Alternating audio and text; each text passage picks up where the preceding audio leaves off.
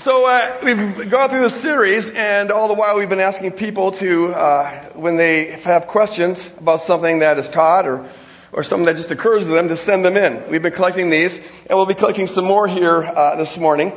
Um, and here's the thing: is, is this is one of the things I, I most love about this community. In fact, this is, to be honest with you, I love to teach, I love to preach, but I love these Q and A times. Uh, they're just they're just fun.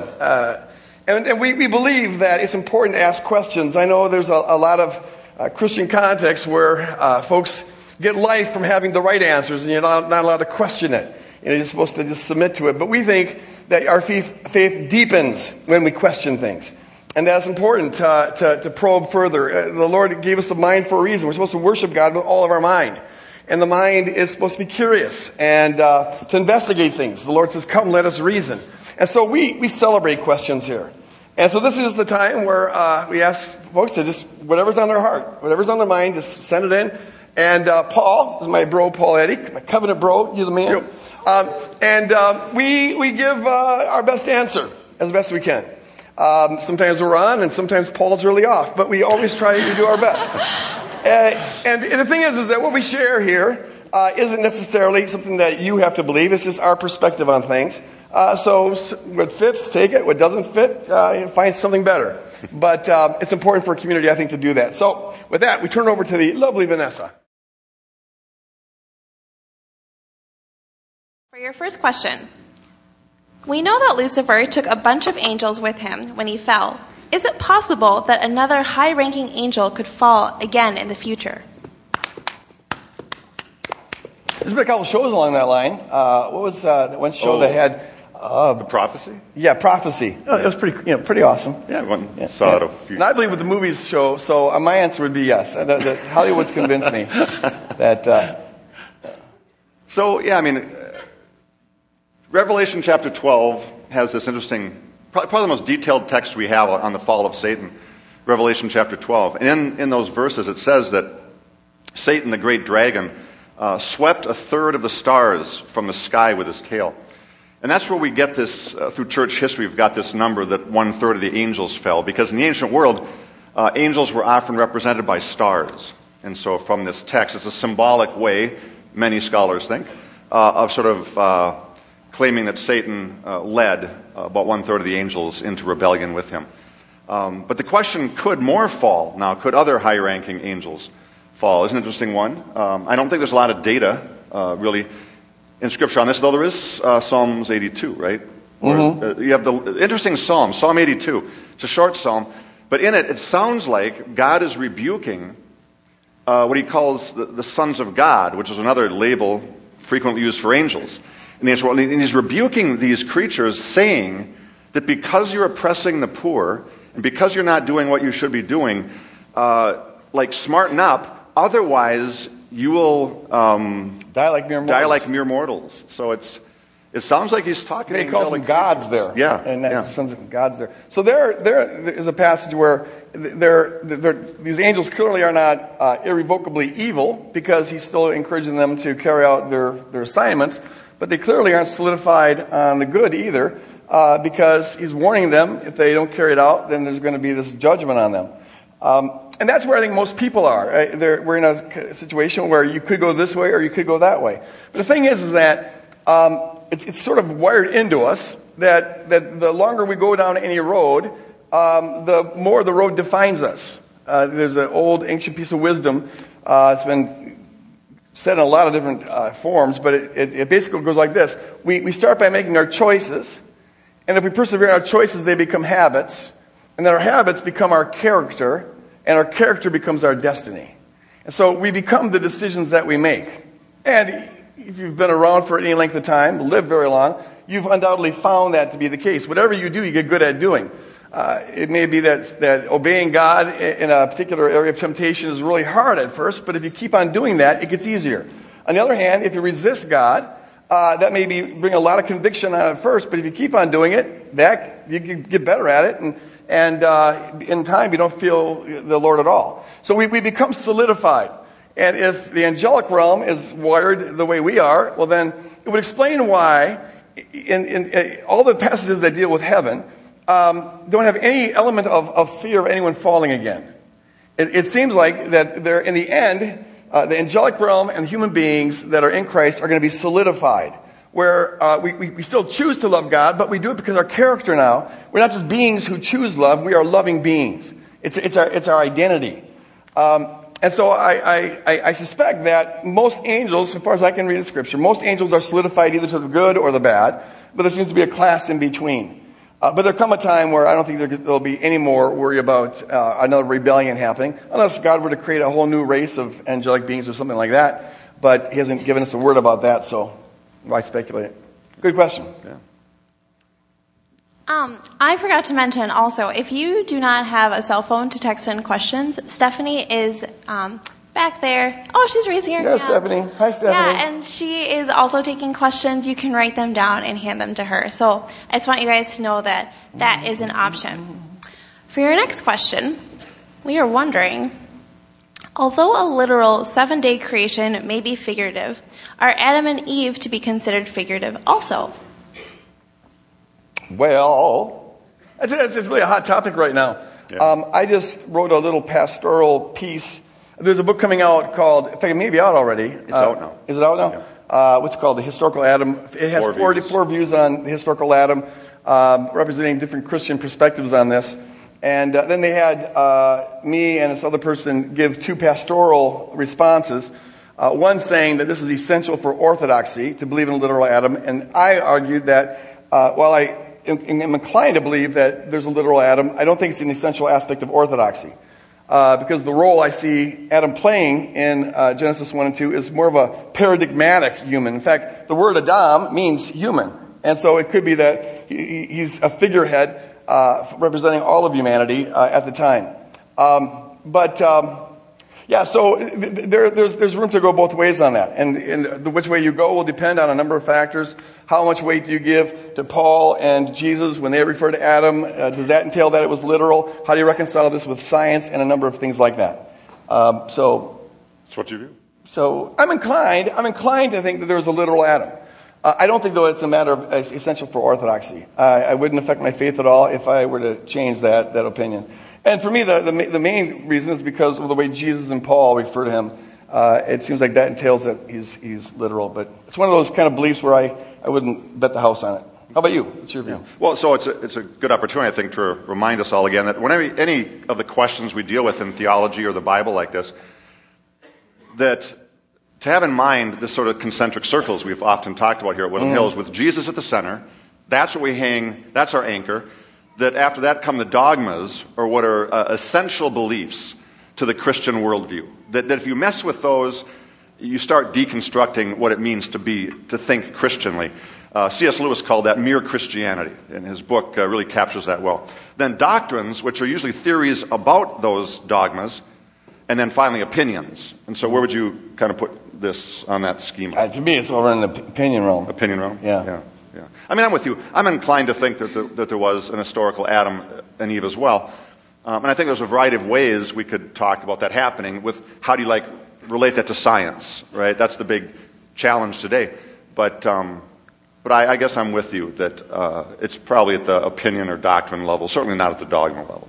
There's a number of ways of, of uh, reconciling the two. Um, you know, and those are things to read about and explore and, and try it out. But it's the kind of thing where I think it's really wise to allow people to just work that out on their own and not have a dogmatic stance on it and give people space to grow and change and uh, whatever that entails. Yeah, and, and, one of the reasons I think we can say that, that, you know, while we're not sure or while we're inclined this way, part of the challenge is with any biblical uh, issue is what is the genre of the text we're dealing with? In the text of Genesis 1 to 3 is what we call creation narrative. And the, the thing about ancient creation narratives is that they frequently combined what you'd call more symbolic, or Greg's word, paradigmatic uh, stuff, and sometimes historical mm-hmm. stuff, and then mix them together. And so it's not an easy genre to always know, well, which is more paradigmatic and symbolic and which is more historical. Mm-hmm. That's the, the, tough nature of creation texts. So that's why I think this text. And it's not a new phenomenon either, um, where uh, you look at Gregory of Nyssa or Augustine or all the early church fathers, uh, most of them took Adam and Eve to be literal, but not all did. Um, And, but they thought, most thought that the serpent was symbolic for Satan and that the, the forbidden tree was symbolic. And so in ancient narratives, you combined literal and figurative and it just kind of meshed together. Uh, but they also had a diversity of opinions on this. So it's nothing new. Great. Why does the church today put such an emphasis on singing? Studying, sharing the gospel, doing good works, and praying all make sense because Jesus did these things. But Jesus is never seen singing in worship toward God. Wow. I've studied this, and it's because he had a terrible voice. Everybody, he, was tone deaf. You know, he's, he's the son of God, but he just he couldn't sing. Uh, you know, the thing is, is that, that it's, it's, true. We don't have any record of this, but um, the Psalms mm-hmm. in Scripture are all about singing, making joyful noise unto the Lord, and and uh, they did that all the time in synagogues. That was just part of the, the Jewish tradition, and Jesus went to the synagogue, so that's where you, would find him singing. Um, and uh, since we don't have any accounts of him attending the synagogue or what went on in the synagogue, we don't have any accounts of him. Well, we have one account where he stands up to read uh, in, in, Nazareth, his, his, inaugural sermon. But other than that, we just don't have any accounts of it. So I wouldn't take the silence of the Gospels about Jesus singing to be any argument uh, against singing or anything like, that. Um, you've got the Psalms, and I think that's enough. Yeah, that's the point. Mean, Jesus clearly is pro Psalms, and uh, Psalms is the hymn book of, of, of Israel. And so uh, I think you put those two together, and a logical deduction is Jesus would have been singing Psalms regularly. And, the thing is that there is, we've talked about this quite, quite a bit here, but there is such a power uh, when people come together and they are of one mind and one heart and they have one focus and they're singing to the Lord. There is just, you know, Scripture says the Lord inhabits the praises of his people. And um, we should be, I think, worshiping God all the time. Uh, you know, learn to integrate praise and worship into every aspect of our life. But there is a real value, uh, a power uh, in people coming together and, uh, and, and, doing it like that. Uh, God shows up and things can happen there that otherwise wouldn't happen. So I think it's a powerful thing. When Jesus returns, will there still be unbelievers? And if so, what will happen to them? Paul's a specialist on this one, so go, go ahead, you take it. well, the rapture. Will, uh, there you go. Um, yeah, I mean, certainly, you know, there's no indication that before Christ's return there'll be sort of a mass, uh, like, entire world turning to follow him. Um, there's no indication that that's the case, so I suppose just logically you can assume that when he returns, uh, among the human beings here will be those who don't, don't believe in him. Jesus actually asked the opposite question. When the Son of yeah. Man returns, will, will he find faith saved? on earth? Yeah. well, I mean, they'll all be unbelievers. Yeah. You know, he says um, what's often called the little apocalypse. It's a, a, teaching of Jesus that's found in all three of the first Matthew, Mark, and Luke in different chapters. And in there, he, he says things like, um, it, you know, that uh, things will be tough, uh, that, that, that uh, tensions arise, and, and will, will he find faith? So, yeah, there'll be, there'll be unbelievers, no doubt. Um, what will happen to them, of course, that's, that's Jesus' job and, and his concern. He, he, be, he became, as part of uh, ascending to the right hand of the Father, we're told that Jesus now becomes the judge of all the earth. And so that's, uh, I'm with Abraham when Abraham said at one point in Genesis, uh, Shall not the judge of all the earth do right? And I want to say, Yes, he will. Um, I don't know exactly how Jesus will deal with all that, but that's because I'm. Haven't you read the book of Revelation? God, Paul, he's going to slaughter everybody. It's right well, there. He comes back. But you, you, you told us that wasn't going to happen, Greg. So I'm very confused now. He's going to slaughter them, uh, but he's not going to slaughter people. It's that sword that comes out of the mouth. And so if, if, you, if you, weren't here uh, last week, you don't have a clue what I'm talking about. but uh, um, get the sermon from last week. It, it's all about. See what you have these left behind books and left behind movies, and they're you know, almost pornographically violent. Uh, and it's all about the slaughter fest that happens, and that's kind of the scare tactic to get people to repent and all that. Um, and I, you know, when I first came into Christ, that's what our church taught, and it's like the mark of the beast is going to get you, and you're going to fry and all that. But in the book of Revelation, it just makes no sense if you try to read it literally. The sword comes out of Jesus' mouth, and you just try to picture him fighting off all the enemies with a sword in his mouth. And if he's fighting a battle in the 21st century, he's hardly going to use a sword in the first place. And why are they riding on horses? This isn't meant to be literal. He's slaying, he's speaking word of truth. Six times in the book of Revelation, he shows up, and it, it, it's the word of truth, the, the word of God coming out of his mouth that slays nations as they're defined uh, under the, the, the, authority of Satan, the, the ones who were deceived. He's the, the deceiver who leads all the nations astray. And in slaying them, he converts them because uh, they show up then in the New Jerusalem. And the kings, which are so nasty throughout the book of Revelation, these nasty kings who are part of the Babylon system, well, they get slain too, but they show up in the, in, in, at the end in, in Revelation. So uh, Revelation actually gives us a very optimistic uh, uh anticipation that there's going to be, when he returns, yeah, it's going to be a warfare against lies and and uh, you know, how exactly that's going to unfold, I don't know. But there'll be a display of the same kind of glory that's revealed on the cross. A different Jesus doesn't show up. He's the same Jesus, but now he's glorified in a way that all the world can see, and there's a chance for people to acknowledge him. And uh, that's when he's going to. And everything that's not consistent with the love of God, I think is going to be burned up. I mean, that's also part of what you hear. And how that exactly is going to happen, I don't know. But uh, the world will be purged of evil. What a glorious day that will be. John the Baptist was baptizing people for the remission of their sins. Why was Jesus baptized if John why, why was Jesus baptized by John if he had no sin? Good question. That's what John asked, even. Yeah, John. Uh, Jesus is coming to be baptized by John, and John says no. And, and, and John's response is theologically correct because John's baptizing sinners, and he knows the one person that doesn't need to be baptized is Jesus. And yet Jesus insists that, that he be baptized. He, he just keeps persisting. Says to fulfill all righteousness. To fulfill all righteousness. Fulfill all righteousness. Um, and so finally, John relents and baptizes him. Um, and uh, if you just sort of take that one, one narrative in isolation, it could be mysterious. But I think that's part of the, the point of the series that Greg did is if you take the individual stories of the Bible and lift them up into the perspective of the meta narrative, the big story, then it begins to make sense. And what you see Jesus doing through the whole New Testament story is he's consistently identifying with us as sinners. And this is really the first place where, sort of objectively, you see someone saying, You shouldn't do that. And Jesus says, No, I should. Because his identifying with us is the whole way that he's going to save us. Ultimately, he's going to identify by actually taking the sin of the world on himself at the cross. But even in his baptism, he's already beginning to identify, I think, as, as uh, part of us collectively as sinners, and he becomes uh, our Savior in that very act. So the irony is that even though John didn't want to baptize them, John himself gives the reason that Jesus was being baptized because he just proclaimed, This is the Lamb of God who takes away the sin of the world. Yeah. And so he, Jesus does it uh, as a way of identifying with uh, all of us who need baptism and who are sinners. Do you think that there are territorial spirits that could claim a family as their own, even for multiple generations, and wreak havoc on the family members? Hmm.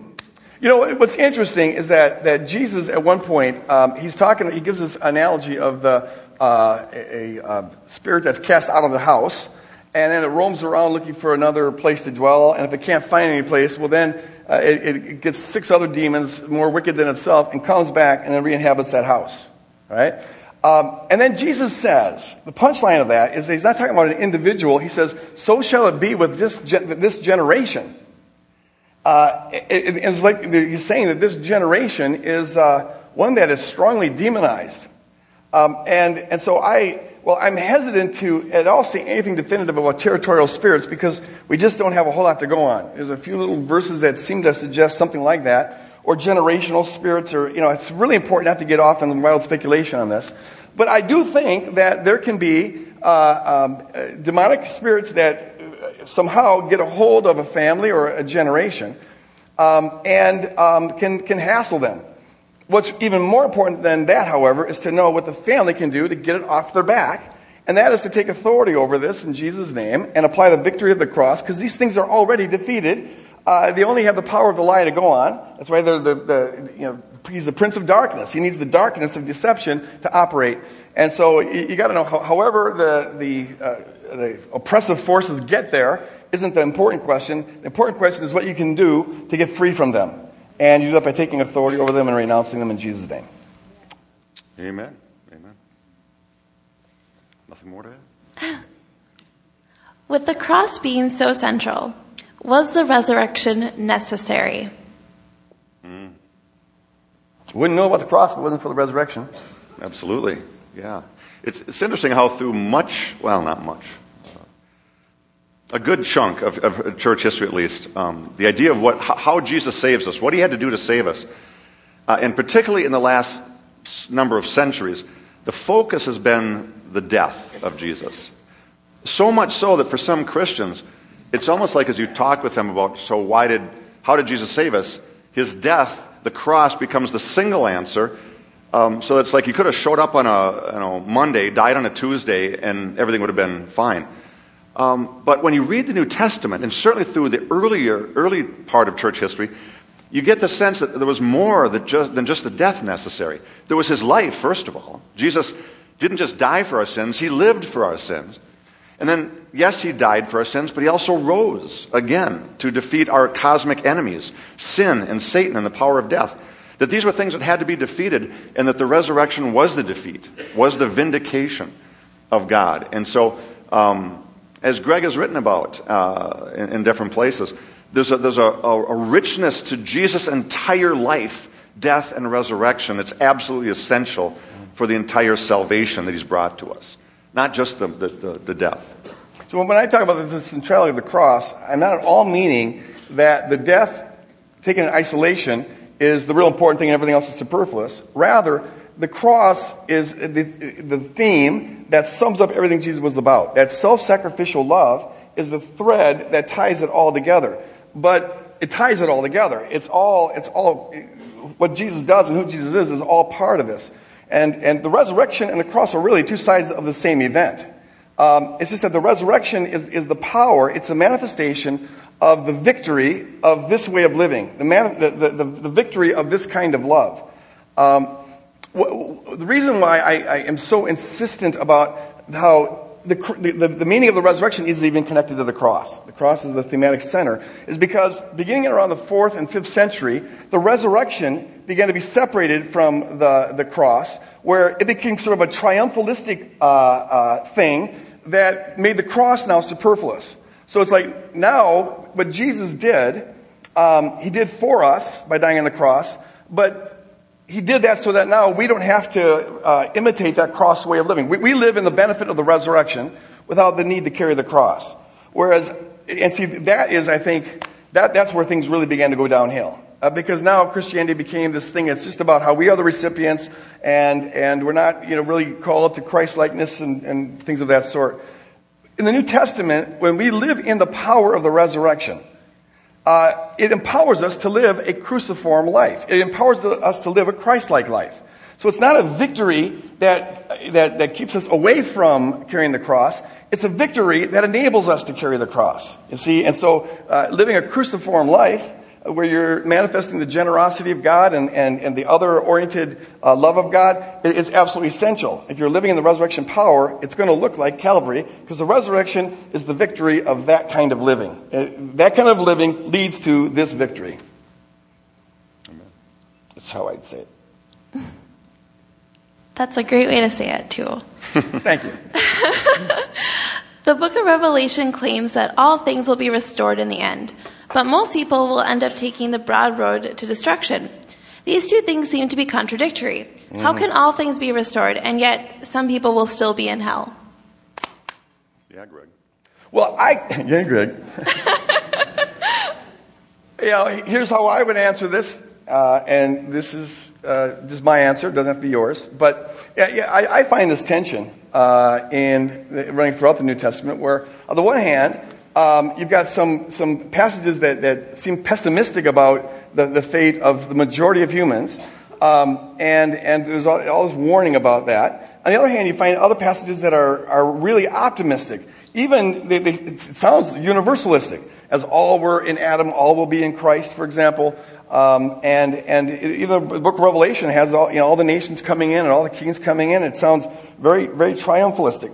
Um, and so, how, how do you reconcile those, those, those two things? Um, and here's where I pass it on to Paul. So, go, ahead. no, no, no. The, the, way I, the way I, I see it is like this. I think that if there was a place called hell that went on forever and ever and ever, where you have multitudes of, of angelic beings and human beings suffering consciously for no purpose other than to experience pain. God's not trying to teach them anything or redeem them or whatever. He just inflicts them, keeps them in existence for the purpose of experiencing pain. Uh, if, that, if that is going along as a reality, all the while there's heaven, um, then I don't know how you would say that all things are reconciled to, to, uh, to, to, God. You have an eternal aspect of reality that's not reconciled to God. Um, and so I think that, that traditional view of hell as eternal conscious suffering does pose a problem for the, these, those passages that say that all things in heaven and earth will be reconciled. Uh, I don't think it's inconsistent to say that there'll be folks that are eternally put to death. The wages of sin is death. And that is unending. Um, those who, who are absolutely irrevocably set against God, for whom there's no hope of ever turning, uh, if, if, God annihilates them or just withdraws the gift of existence, which is the same thing, um, then, then all that exists is reconciled to God. Because all evil has been purged, all evil has been uh, uh, done away with, been burned up. And so the, the, view I'm most inclined towards, it's called annihilationism. Uh, and that is, there's six passages that, that talk about the eternal damnation or the eternal fate of those who are lost. And I interpret those to be like the passage that talks about eternal redemption. It's not, well, in, in, Hebrews 9, it's not that we'll be eternally in the process of being redeemed, because that would require us to be eternally sinning, which I don't think we're going to be doing. But it means that once we're redeemed, we're forever redeemed. So also, the wages of sin is death. And, and, and I think that once once you've forfeited the opportunity to share an eternal life with God and you become irrevocably hardened to Him, there's, there's no second chance. It's forever. And in that sense, they're eternally lost. Um, but that, that means there won't be, all throughout the ages and ages and ages and all eternity, a, a dark a kind of realm of existence coexisting with heaven. Uh, that would kind of dampen heaven, I would think. Just knowing that there's uh, trillions of people who are in pain, even if they deserved it, uh, it would kind of dampen the, the joy and the victory of what the kingdom is all about. You, are you an annihilationist? So, Mr. Cautious here? So, I think you and I would agree there's certain views of hell that just are not um, not copacetic to the, the center of Jesus. Copacetic, there's your word. Right? And so, for, I mean, so many, so often the, the, the, the traditional view of hell has more to do with medieval uh, craziness I'll than it does fire. with, yeah, I mean, burning and roasting forever and demons torturing you. I mean, Matthew 25, Jesus says that, that hell, whatever it is, was actually created for Satan and the demons. Not that that's going to be where they set up camp and torture people. That's, and like, basically Jesus saying it wasn't originally intended for humans. It was intended for fallen angels, but those who align themselves with that kingdom of darkness, that, that is their place. And so um, if I, I still wrestle with this question. I, I don't know where I stand on it. Um, C.S. Lewis, in his book, The Great Divorce, has a different picture of hell, whereas he puts it in another point. He says it's locked from the inside, not the outside. And uh, to, Greg's pretty comfortable annihilationism. I think Lewis has another potential portrait that is worth considering. And it's not that people are in, in, hell knocking and pounding on the door trying to get into heaven, but rather, even if God invited them in, they would say no, because that would require serving and worshiping God, and that's one thing they're not about. And so they've actually chosen uh, to lock themselves in on the inside, as Lewis puts it. Is it miserable? Yes. But for them, believe it or not, it's less miserable than being in heaven worshiping God. And so that's, it's, it's um, that's another option, I think. Uh, the whole roasting on a turning barbecue spit forever, that, that's not Jesus. I don't. Maybe for a thousand years or so, there's certain people, yeah, but after a while it get boring. And C.S. Lewis, actually, C.S. Lewis says that uh, uh, the curious thing about hell is it's so close to nothing. You know, he has this idea that it shrinks up into this almost you know, subatomic piece of uh, particle. It's almost almost nothing. He was almost an annihilationist, but because everyone's like, turning on themselves. Yeah, that's it, all that's everyone's self-centered. So it's like it's like dark matter. It, it just it turns in on itself. Yeah. yeah. yeah. What is apocalyptic literature? Could you give a non-canonical example in order to help us better understand how to read it? I talked yeah. on that last week, so you, you, you give it a shot. Yeah. So, apocalypse uh, is, is, really just the, the Greek word for re- to reveal, uh, revelation. Um, and uh, yeah, there's, there's definitely a lot of uh, non canonical uh, examples of this Jewish literature that aren't in our Bibles, that aren't in our canon. Um, you think of First Enoch is probably the most famous one. This was probably written, oh, maybe 150 uh, to 200 years before Jesus. And by the time Jesus and the New Testament are being written, this book of First Enoch is well known in the Jewish world and actually is shaping the, the thought of other apocalyptic texts like our book of Revelation and things like that. Um, and it's quite a sizable book. I mean, you can mm-hmm. buy it at Barnes and Noble, and it's uh, fascinating stuff. Uh, how you know apocalypse is several key characteristics. One, the backdrop of apocalyptic literature is cosmic warfare, spiritual warfare. So you're almost always going to find in apocalyptic literature uh, angels and demons, uh, God and the kingdom of darkness. Um, secondly, in apocalyptic literature, usually it involves a, the, the author, whoever the author is, um, uh, writing as if they've seen a vision that God's given them, a dream or vision about something that's going to happen in the future where, where God vindicates his people. And so, really, it's, what it is, it's literature for the oppressed who, are, who now have a word of hope for the future, which I think you touched on that. Uh, this is what Revelation's all about. Um, and thirdly, it's very symbolic. Um, a lot of scholars believe that apocalyptic literature was written by persecuted people in the midst of persecution. And so part of why it's so symbolic is they, let's say if you're in Rome and Rome's oppressing you and your text falls into the hands of Romans, you don't want them to be able to know what you're talking about because that could come back to bite you. And so it's highly symbolic, uh, lots of uh, numbers with significant meanings, but your average reader, unless they know the keys, aren't going to know what you're talking about. So it's a, it's a strategic literature in that sense as well. Good. Good.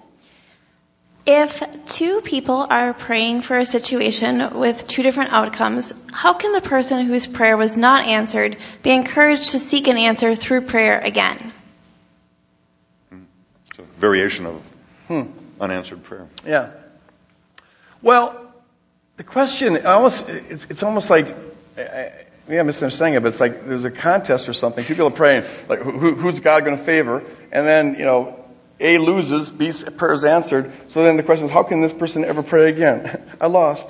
Um, I don't know, but but here's what I would say: uh, that um, look, there is we teach, teach on this quite a bit around here, but when you pray, it's, it's not just a matter of whether you have faith or whether God answers your prayer or wants to answer your prayer.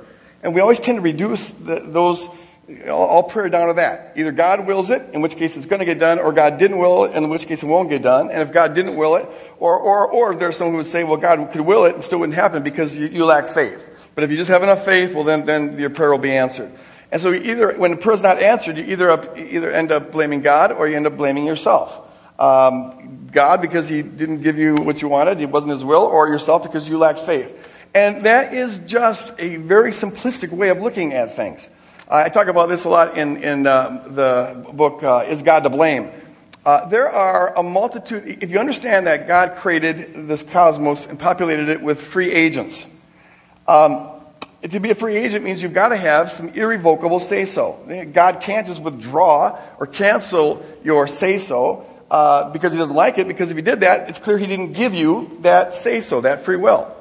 And, and when, you, when you work out the implications of this, it means that um, every decision ever made throughout history is like a pebble dropped in a pond and has ripple effects that impact other people. That must be allowed to play itself out if, in fact, God's giving of free will was, was authentic.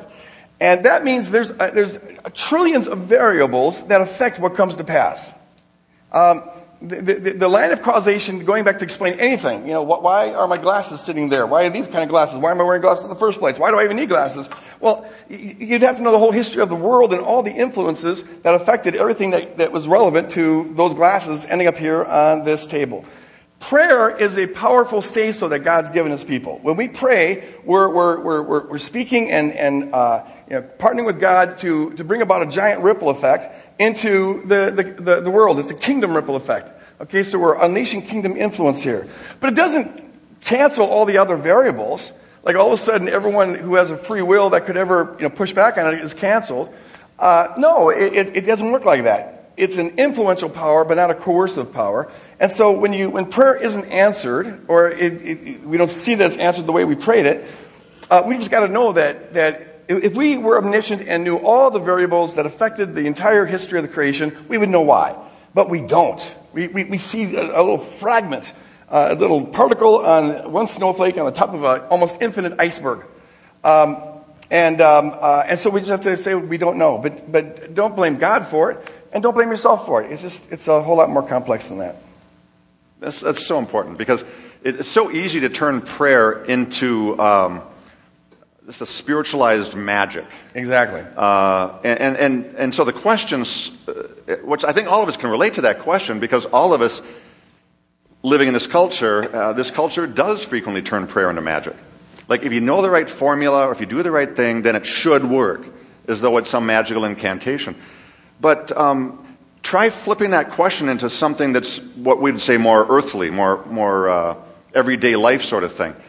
Um, that'd be sort of like asking the question uh, if two teams go and play a basketball game and one of them loses, why would they ever think they should play again and, and ever win?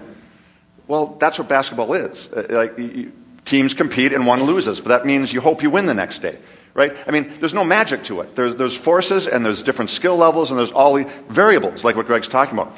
Prayer, least Greg and I would offer the idea, prayer is not unsimilar to quote unquote doing things in the spiritual realm like we do things in the physical realm, but it's in the spiritual realm. Mm-hmm. And the way you do things in the spiritual realm is you speak. You speak to God. That's requesting God to partner with uh, Him in things He's doing with His kingdom. And you speak to things, which we frequently don't do in our cultural context, but the New Testament authors did. When they came up, for example, Peter or John came up to a, bl- a lame man at the temple, they simply said, Be healed in Jesus' name. They spoke to that in the name of Jesus, and this man stood up and walked. And so prayer was just the way you do things for the kingdom in the spiritual realm, not magic. And uh, that, that variables piece is really, really crucial here. And this is why it's, you know, we, we said earlier that this passage, Jesus, when the, the Son of Man returns, will he find faith on the, on the earth? Um, he's referring there to the persistence of prayer. Uh, he says, when you pray, pray with persistence. You know, keep on knocking. Because some tasks require a lot of persistence. Now, there is a time where God may tell you to let go of that one. You know, you, you, as long as you have it on your heart, you pray about it, but be open to God saying, okay, look at the, the window of opportunities passed on that one, now move on. So we got to let go of that. But uh, uh, persistence can be, uh, sometimes maybe we, we, we quit too early and it just needed some more uh, pushing that, that, that needed to go on. So the thing is, it takes a lot of faith, and this is so vital because prayer is our unique, it's a unique kingdom activity that God's given to us, and a unique power that God's given to us. And I, I suspect we don't access it nearly enough. Uh, but it's important to see that it's part of faith to devote time to praying, to talking to Abba Father, and to partnering with Him, and, and to do it with, with, uh, you know, with, with others. Uh, knowing that, um, you'll often have to just take it by faith that that prayer was heard and that it left the world a better place. It, there's more kingdom in the world because you prayed than there would have been even if, if you hadn't prayed. Though you may not see, often we do not see the results that we wanted. Uh, but just trust that James says that the prayer of a righteous person is powerful and effective. Uh, yeah, and, and just uh, find the reward in that. You're partnering with God to breathe the kingdom into the world. Great. Well, these always go so incredibly fast. I just, I cannot believe what time it is. Um, so, first of all, I want to thank all of you for your participation. Lots of really, really good questions, that came in. And I really want to encourage each of you to download the sermons off of the website because we're not repeating any questions, but we're collecting all the questions. So if yours wasn't answered tonight, it might be answered tomorrow. So definitely think about doing that. Um, and just thank you again for your participation. Awesome questions. All right, are you guys ready for your last one? Let's do it. Can you do it? All right. We got one minute. well, it's Saturday night. You know, we're loose here. It's Saturday yeah. night. So. Take your time. Okay. Um, how can you continue to trust God and follow His direction when He seems to constantly lead us through trials? How can you trust someone who mm. continually mm. hurts you? Mm. That, that's a, a good question. That I, I find a, a, lot of people uh, have been so, I mean, they thought God took their child, and the death of their child was because God, some friend told them God needed the baby even more in heaven than down here. Or, uh, you know, God's behind the cancer, or God's behind everything. And see, I suspect, I don't know for sure, but it seems like this, this question is presupposing uh, that everything that happens is God doing it. All the trials, it's God doing it. You know, all the hardships. And if you thought God was behind all the hardships, well, then it'd be easy to ask that question How do you trust a God who, uh, you know, the couple I knew, they were struggled with infertility for years, and they're just about ready to, uh, you know, give up and, and go with adoption. But then she gets miraculously uh, pregnant, and it was just like, like a miracle. And they talked about it being a miracle. And then, in the process of childbirth, the baby, the umbilical cord got wrapped around the baby's neck, and the baby ended up uh, being stillborn. Um, and it, her question was, what kind of God answers your prayer for a child by giving you a child? But then, right as the child's coming into the world, chokes it to death. I, I, I have trouble trusting that God. I mean, what, what, what's up with this? It seems like a capricious. And then one professor told her, well, you know, maybe God's like, he's trying to tell you a lesson. And maybe in time, you know, you'll see what that lesson is. And when she told me this, I said, what kind of God does that? Where it's like, hey, I'm going to teach you a lesson. I'm going to kill your kid to teach you a lesson, but I'm not going to tell you what the lesson is. You figure it out. And maybe you figure it out, then I'll give you another child. Um, it's like an Al Capone God. Guess why? I'm killing you. Yeah, like, uh, no, see, uh, this is one of the reasons I think it's so. I, I think it's so important that we under, see this war, see the world as a, as, a, as a war zone. We are in a world where we're free agents, and there's cosmic free agents, and there's a war going on, and a whole lot that comes down the pipe isn't God's doing. It, you know, that, that farmer in the parable of Jesus, you know, when there's wheat and tares that were sown together, he goes and tells the farmer, and the farmer says, you know, this an enemy has done. Uh, you know, this wasn't a friend of mine who planted tares in my, in, in my uh, harvest. This is this, this an enemy has done. And it's so important that we understand that there's an enemy out there, and, and, and we're able to identify what comes from God and what comes from the enemy. Every good gift comes from the Father above. Every, every piece of crap ultimately comes from the enemy. And I'm not saying there's Satan behind every tornado or every, you know, parasite or something, but, but the, the, the whole realm of corruption and then the fallen wills of, of humans, ultimately everything in this world that doesn't reflect the character of God is the result, directly or indirectly, the result of wills other than God. And when you have that, that, that perspective, uh, you don't have to blame God for uh, um, the, the trials that get sent your way. A, a, good sermon on this is one that we heard from Jessica Kelly uh, a couple months ago uh, who uh, had just embraced a, a warfare worldview uh, just prior to the time when she found out that her four-year-old son had this uh, brain tumor that, that brain tumor that turned out to be fatal. Um, and it made all the difference in the world for, to her that she didn't have to think that that was God's doing. Uh, this was a casualty of war. And um, you can take casualties of war when you really trust that God wins in the end. Mm-hmm. And every separation is temporary. But to think that God was behind it makes God really hard to trust. Amen. Amen. Hey, th- thanks, you guys. Yeah. Uh, really good questions. All right, here's your first question. Since God committed the earth and the animal kingdom into our hands, does God intervene in animal suffering when we pray for them? Does God still intervene even if we don't pray? Hmm. You like? I, I like animals. Do you like animals? You better like animals because God likes animals. Throughout the Bible, you find God has, has, has got this love for animals. I don't think we pay enough attention to that.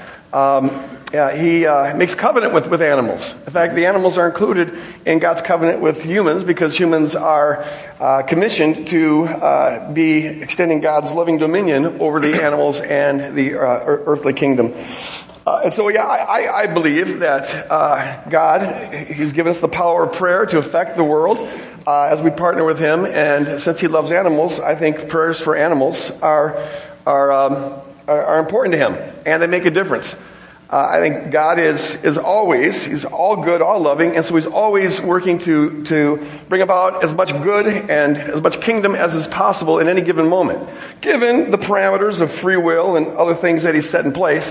But He's always working to maximize that, and I think that's true even of, of the, the animal kingdom. So my answer to that question is, is yes. I think it's, I, I pray for my dog, I just did this morning. Something's wrong with him. He's looking kind of sick, acting weird. And so uh, pray for my little Max. I love that little guy. I'm with you on that. I mean, yeah, I mean, Noah's covenant, um, as God is speaking to Noah in Genesis uh, chapter 9 about this covenant where he's promising never to flood the earth uh, to destroy all life again. He says, this covenant isn't just for you, Noah. It's not even just for your descendants. It's for every living creature. And so mm-hmm. God promises there. He, animals are on his mind. And um, I think frequently the, the vision we have uh, in kind of contemporary American Christianity, even of heaven, is uh, leaving anything that's like earthly uh, creation and going to this ghostly realm uh, up in the sky somewhere, which is far more like Plato than it is like the mm. Bible.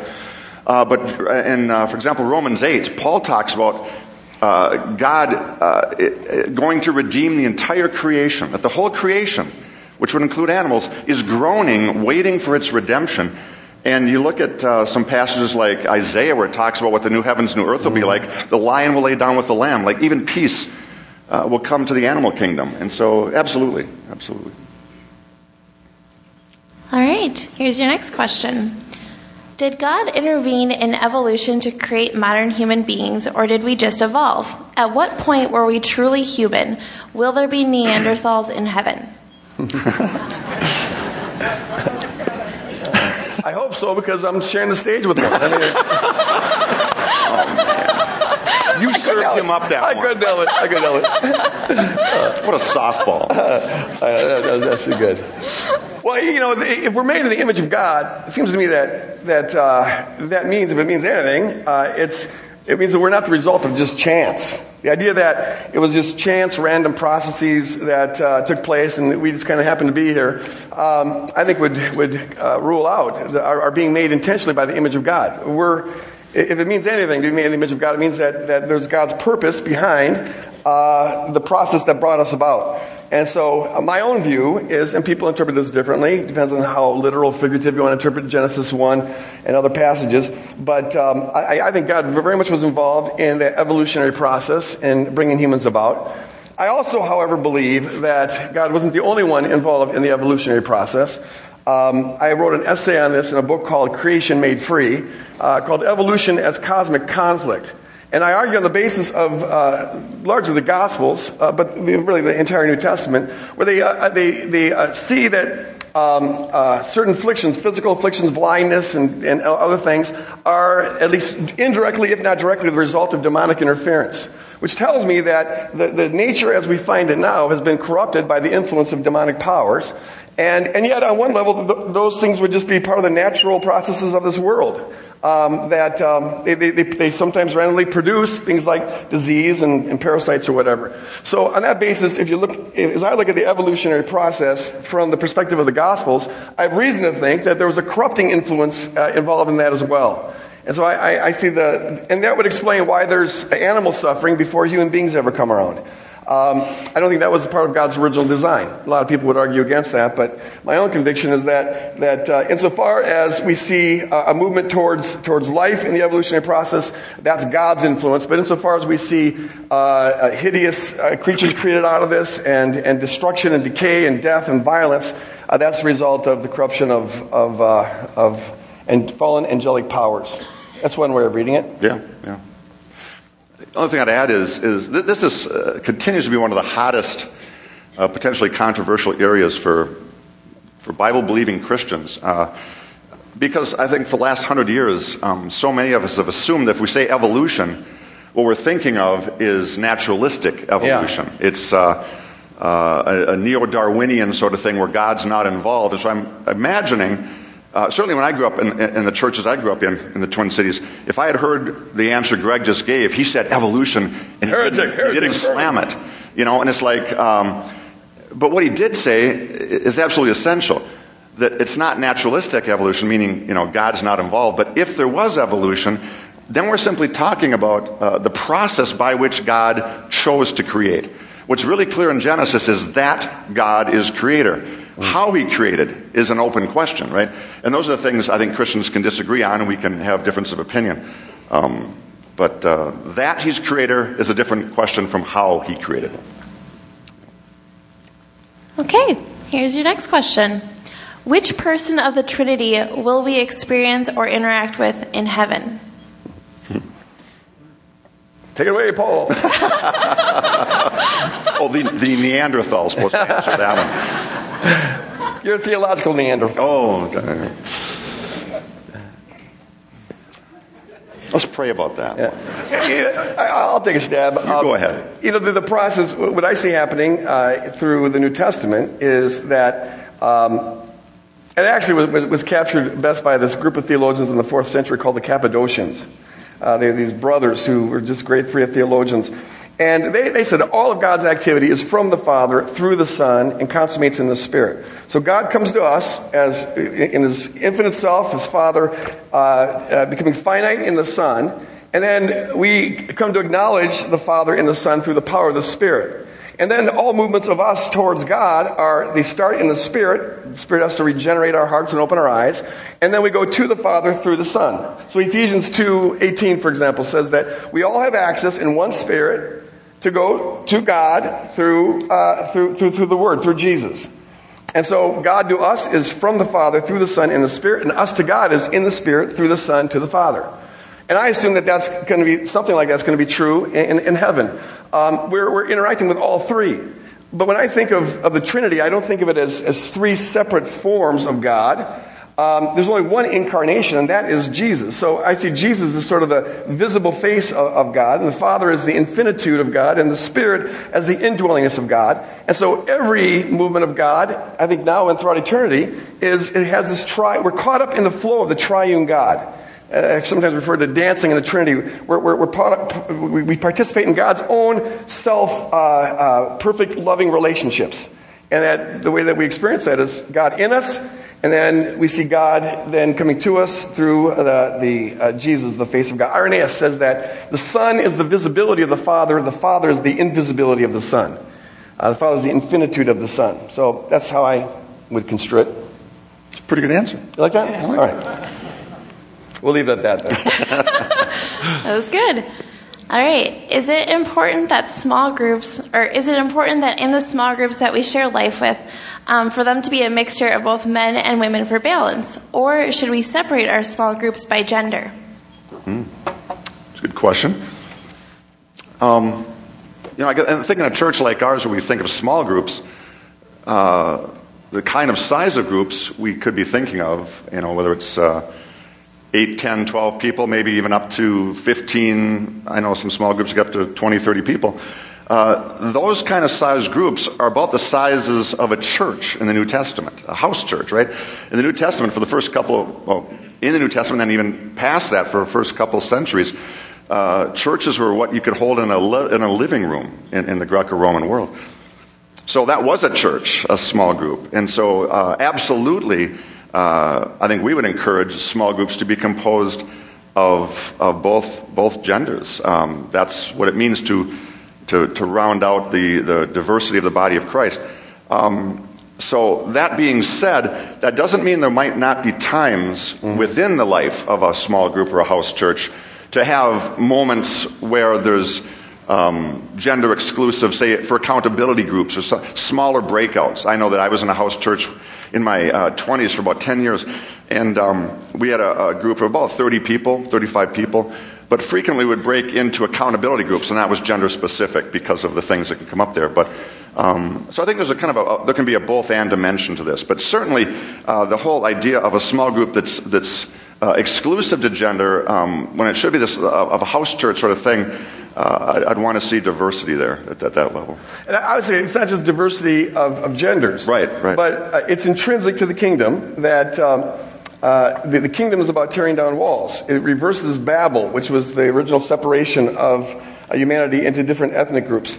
Um, one thing, part of our fallen nature is that we like, we, we, we, we tend to feel most comfortable in uh, homogeneous environments where people are like us and think like us and act like us and share our culture and all that. Because that's easy, right? That's easy. It doesn't take any work. Um, whereas when you're to relate to folks who are uh, of a different age group than you, or a different uh, socioeconomic group than you, or a different ethnicity than yours, uh, that takes a lot of work, and there's a lot more room for conflict. Uh, which is why the kingdom should be all about us moving out of our self centeredness and what is comfortable and what is convenient with our uh, proclivity towards uh, homogeneous environments. And um, it should be moving us to be pursuing diversity uh, it, it is a good in and of itself. We are more glorifying God when we're in diverse uh, environments than when we're in a homogeneous environment. Uh, it, it, puts uh, the fullness of, of, God's character on display. It grows us. It's part of the, the, the cruciform character that all disciples are called to have, where we sacrifice our own preferences for the good of the kingdom. That's why in worship we try to incorporate a diversity of, of, of songs from week to week uh, to week. Um, and, and, so I encourage folks to always be asking the question how can I, in my own life, in the streams of my own life, how can I uh, broaden myself and develop relationships with uh, people uh, from different ethnic groups and, and different gender and different socioeconomic groups? Awesome. Okay, your next question. If a sea is a non literal way for the Bible to describe the powers of Satan, did Jesus literally calm the sea and walk on water, or is that a metaphor as well? Excellent, excellent. I, I, last week I noted how when John says in John 21 that there was no more sea, uh, when the kingdom uh, happens and the city comes down, the New Jerusalem comes down. And he's not saying that there's not, going to be any H2O in, in, in the heavenly city. Uh, sea was a metaphor you find throughout the Old Testament of forces of chaos. It's how, when they thought about Satan, they thought about hostile waters that encompass the earth and, and, and raging sea monsters, Leviathan and Rahab and things like that. And so it's John's way of saying that they'll just be extinguished. So then the question is a really good question. When Jesus walks on water, was that a metaphor that was uh, uh, communicating that same truth that Jesus has power over the hostile uh, waters, or did it literally happen? But the thing is, the Gospels, you have to always pay attention to the genre. And the genre of the Gospels is, is uh, ancient history. They're reporting what happened.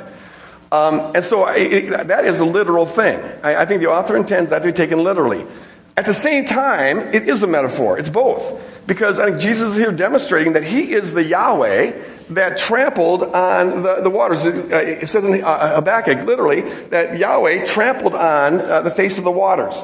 In fact, the word for waters there is Yam, which was the, uh, uh, a Canaanite name for the, the god of chaos, Yam. And so he's trampled on the god Yam.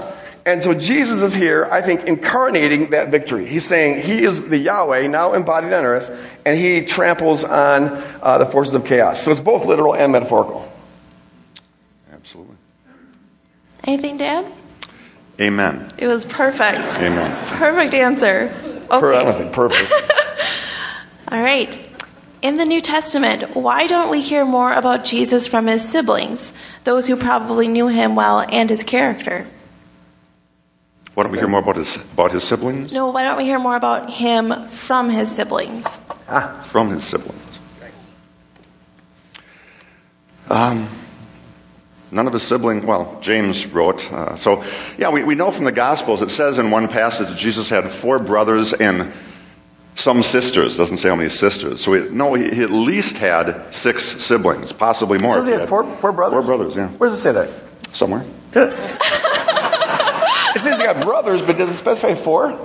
Well, names some of them, yeah. Uh, I didn't know that. Read, read, read the Gospels sometime. Never thought of that. You don't preach on the Gospel. You preached on Luke, dude. You should know that. So anyway, yeah, six six siblings. Um, at one point, they show up, and uh, uh, I think this is Mark, where it says that his family came to get him when he's preaching at a house because they thought he had lost his mind. Uh, so what's pretty clear uh, is that at least his siblings initially didn't, didn't believe much of what he was doing. Uh, it seems that until after the resurrection, and he appeared to one of his brothers, James, that finally, like, oh my goodness, he's who he thought he was. And James became then a leader in the church, and, you know, one of the books of the Bible uh, is attributed to his, his half brother, James. Um, but probably the reason we don't hear much about uh, them from Jesus' lifetime is because, again, it doesn't seem like they were, were taking him seriously at that point. Um, at, at, that point, when they came to get him, Jesus actually turned to the people in the house that he was in and said, uh, Who's my sister, mother, and brothers? He said, Here are my sister, mother, and brothers, meaning the people who were actually following him, uh, which was a real challenge in the first century, uh, kind of uh, dissing his biological family in favor of the family of God, those who were following him. So mm. it's a powerful teaching there. I, I, think it says something about the, the, the, realism of the Gospels that they're willing to admit yeah. that uh, in Jesus' earthly ministry, uh, his family uh, didn't follow him. That's not that's the kind of thing that you would expect authors who are fabricating an account to hide. You certainly wouldn't make that up. It doesn't help your case. and so it says something about the honesty of the gospel authors that they, they acknowledge that. But to me, it makes, makes perfect sense. Uh, I have uh, shared this before, where I, I empathize a lot with James.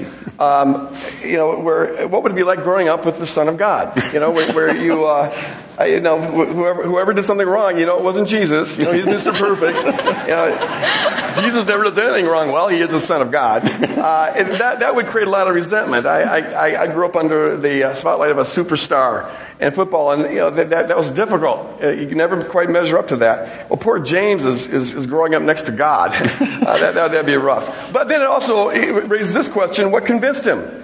And the answer that we are given is the resurrection. Uh, that James finally, and that's the only uh, brother I know about, but James uh, uh finally saw the resurrected Lord and, uh, and converted. And so we do have a, a, book of the, the New Testament that's, that's written by him. We'll do a Bible study after. yeah I, am looking forward to it. I'm excited. We'll report back next week. Yes, we will. We'll have those other three brothers. the Missing Brothers of Jesus. There's a book. what happened to his other siblings? We're going to hold you accountable for that. We're going to ask you next week how many siblings. Your next question. How do you see apostles and prophets operating in the church today? It seems like they are on the sidelines at best as compared to pastors, teachers, and evangelists. Mm, mm, that's a good question. Yeah, so in Ephesians 4, you got this list of um, sort of leadership gifts. They're often called the fivefold ministry apostles, prophets, teachers, evangelists, pastors. And um, depending on what segment of the church you are sort of grow up in today or are familiar with today, it can seem like certain of those leadership gifts are privileged over others. So I'm guessing whoever asked this question probably came from a non charismatic background. Uh, because in more non charismatic, traditional evangelical churches, uh, obviously the pastor is a common uh, gift there. You see a teacher, even an evangelist, but where's the prophets and where's the apostles? Mm. And in a more, more even conservative evangelical groups, they would say, well, apostles, that gift isn't around anymore. That was, that was simply a gift for the first century, those who would witness Jesus' earthly ministry. And prophets, well, you know, that, that, that gift perhaps went out uh, of style in the first. We don't need that anymore because we have the Bible now. We don't need prophetic words from God. That's kind of the churches I grew up in. Um, on the other hand, if, if you are coming out of a more charismatic background, prophecy is a very uh, common feature in your church services uh, frequently. And uh, even the gift of apostle. I know there's a whole group of folks kind of in the charismatic world who are talking about uh, kind of a renaissance of the apostolic ministry today. Um, so it really kind of depends what circles you're moving in as to which are, are um, most, uh, most frequently heard about. We at Woodland Hills believe that all five of those gifts are, are available today. Um, and that, uh, that they're important for the health of the church. Uh, Paul says that they were given as gifts to the church to the building up of the whole body. And so we think that all, all, of the fivefold ministry should be operating. And as a matter of fact, the, the uh, prophecy has played a significant role in Woodland Hills Church, yeah. where we've had words uh, given, sh- shared with us, or that some of our own team have had. Uh, Janice, our executive pastor, has frequently gotten words or images that we, we take seriously. Uh, we never do anything simply because of a picture or image, but it, it, it, it uh, kind of opens our eyes to say, pay attention, be looking in a certain direction. And um, uh, as the church has unfolded, um, we, we, have seen that it really have some, some impact. Uh, and we're right now, it, it's an interesting question because we're right now in the discussion about the, the, mm-hmm. the apostolic gift. Yeah. Uh, you know, there's a distinction between the 12 apostles, the original 12 apostles, who are you know, one of a kind. Okay, that's the original, there's a reason why Jesus chose 12, replaced the 12 tribes of Israel, and things like that. And, and so in the New Testament, we find references to the 12. Uh, it's kind of a formulaic thing. But you also find references to then other apostles in the New Testament who aren't part of the 12. The word literally means sent out ones. And um, uh, the question is, is what does that look like today? Uh, we believe that a healthy ministry, uh, uh an overseeing ministry, such as the leadership of Woodland Hills Church, should have all five of those gifts, the fivefold ministry. And so we're asking the question, what's the apostolic gift? Um, does it look like it looked like in, in, the Apostle Paul? And what role does that have here? So we're in the process of, of discussing that. Asking, are, are, we maybe missing something, or do we already have that, and whatever? The only other thing I'll say about it is this: there's a, uh, quite a movement out there of, uh, in, in, the name of this apostolic ministry that Paul spoke of, uh, that is where people are stepping up and claiming to be the apostle of a certain uh, region, whether it's a, a state or a city or a couple of states Um, and they're just declaring that. I've gotten, I'd say, a dozen letters over the last dozen years or so of people telling me that they are my apostle. Uh, yes, God has put me as the apostle of this region, and I'd like to meet with you to discuss what that's going to look like. And my response is, no thanks. Um, you know, I, if, if, if God opens you know, the heavens and says I'm supposed to do that, fine. But see, in the New Testament, Paul never goes around saying, Hey, I'm your apostle, listen to me. Rather, his character and his gift and his uh, calling get played out as he's doing ministry and he wins people's allegiance. Uh, they follow him because of what they see in him. It wasn't demanded. In fact, even in his letters, he, he never says, I demand something. He always appeals to people, he encourages them. Uh, and so there's the natural authority that someone has.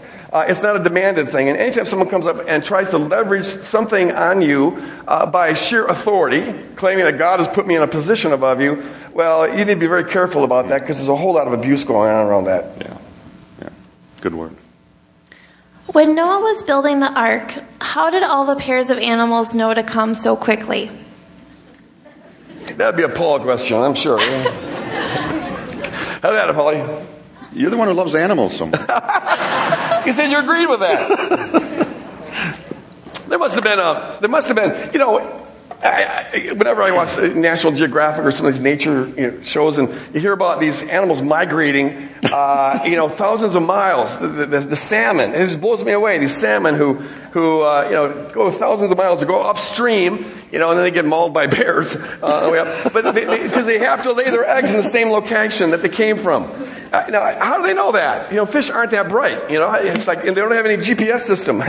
um, how do they know that? It's, it's, a, it's, I think, just bizarre. These birds that fly, you know, thousands and thousands of miles to come to the exact location every year. It's just even, even some kinds of butterflies.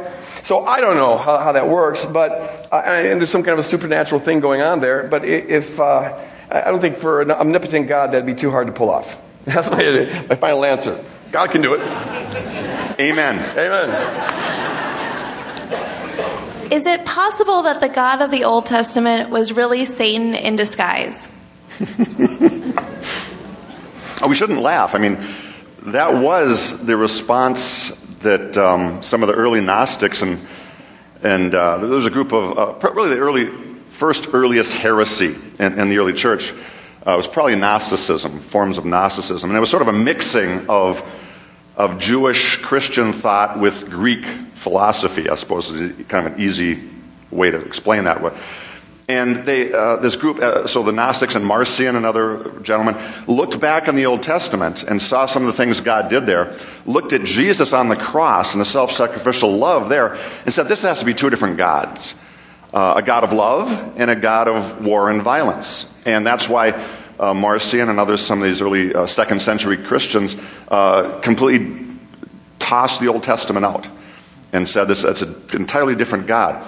Now, Orthodox Christians, that eventually won the day, so to speak, in terms of how to define real biblical Christianity, said no. Jesus treated the Old Testament as inspired scripture, so we can't throw out what was Jesus' scriptures.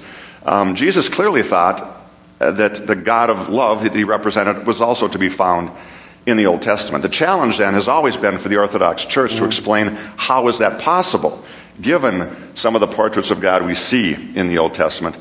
And this is where Greg comes in. With your 600 page book that's it's um, about 700 pages 700 now. pages. Yeah, this is the issue I've been working on for the last uh, five, six years. But I, I don't think that the God of the Old Testament was, was Satan. But I do think that, that the folks that God had to deal with in the Old Testament did not have a clear distinction between God and Satan. um, they, they were fallen, culturally conditioned people, and um, they didn't have a, a, clear understanding. It hadn't yet been revealed, and I don't think it was possible to be revealed given where they were at at the time about how God is perfectly good and Satan is pure evil, and the two are very different. And so they often conceive of God in terms of uh, ancient Near Eastern warrior gods who did some vicious things. Um, it, it, it, in the early church, once they, they accepted that the Old Testament's inspired, so you've got to deal with it, you just can't dismiss it. Uh, a number of theologians said, well, we've got to reinterpret it then in light of what we know about God in Christ. We know things that they didn't know. And so, in, in light of what we know about God, and knowing that this is the God, the God revealed on the cross is the same God who breathed this, we need to read the Old Testament looking for that God. And sometimes it's going to mean that we can't take the surface meaning of the text, because the surface meaning reflects their fallen and culturally conditioned perspectives. We're going to have to see what's going on behind the text. And, um, and, and this is where I'm arguing in this book that what we can see here is a God who's always been willing to, just as he does on the cross, he bears the sin of his people, um, uh, and thereby takes on an appearance that reflects their sin more than it reflects his own true, be- beautiful character. Just as on the cross, God, Jesus appears to be a, a God forsaken, guilty criminal. And that reflects the depth of our sin. But what reveals God to us is that we know what's going on behind the scenes. That it was God who stepped into this and owned our sin as his own. You see what I'm saying? And if that's what God is truly like, well, then we should be assuming that God's always been doing this. And that'd be one way of, of, uh, of, of interpreting these passages in the Old Testament uh, that where God is depicted in terms that are very different than what we find in Christ. One, one last thing I'll say is this. Uh, I, have read several scholars who argue, and I'm persuaded by this, that the whole point of the book of Job is to, uh, or at least one of the fundamental points of the book of Job, is to, uh, uh, for the author is trying to show that the problem that Job's friends and Job had was that they both identified God with Satan. You know, Satan shows up in the prologue and he accuses God of being a Machiavellian, controlling, manipulative deity, right? Um, and then for all throughout the book, the friends are assuming that that view of God is true because they think God's pulling all the strings. And Job thinks that that view of God is true because God's pulling all the strings. When God shows up, well, what he says is, you guys don't know what you're think, talking about. Uh, you know, the, the creation's far more vast than you are aware of, and there's a war going on that you're not familiar with, and you didn't even know anything about this wager that went on in the heavenly realm that got this whole thing started. Uh, and and it, so he's not confirming either of these, these views. Um, and, and so it just shows, it illustrates how uh, in, in that time, uh, folks didn't have a real clear understanding of, of just how beautiful God was and how God is altogether different from the, the evil one who now oppresses this world. Chew on it. If that intrigues you, there's 700 more pages of that to come. Give me another year, it'll be out. if God gives more talents to some people, does that mean that He loves some people more than others? No.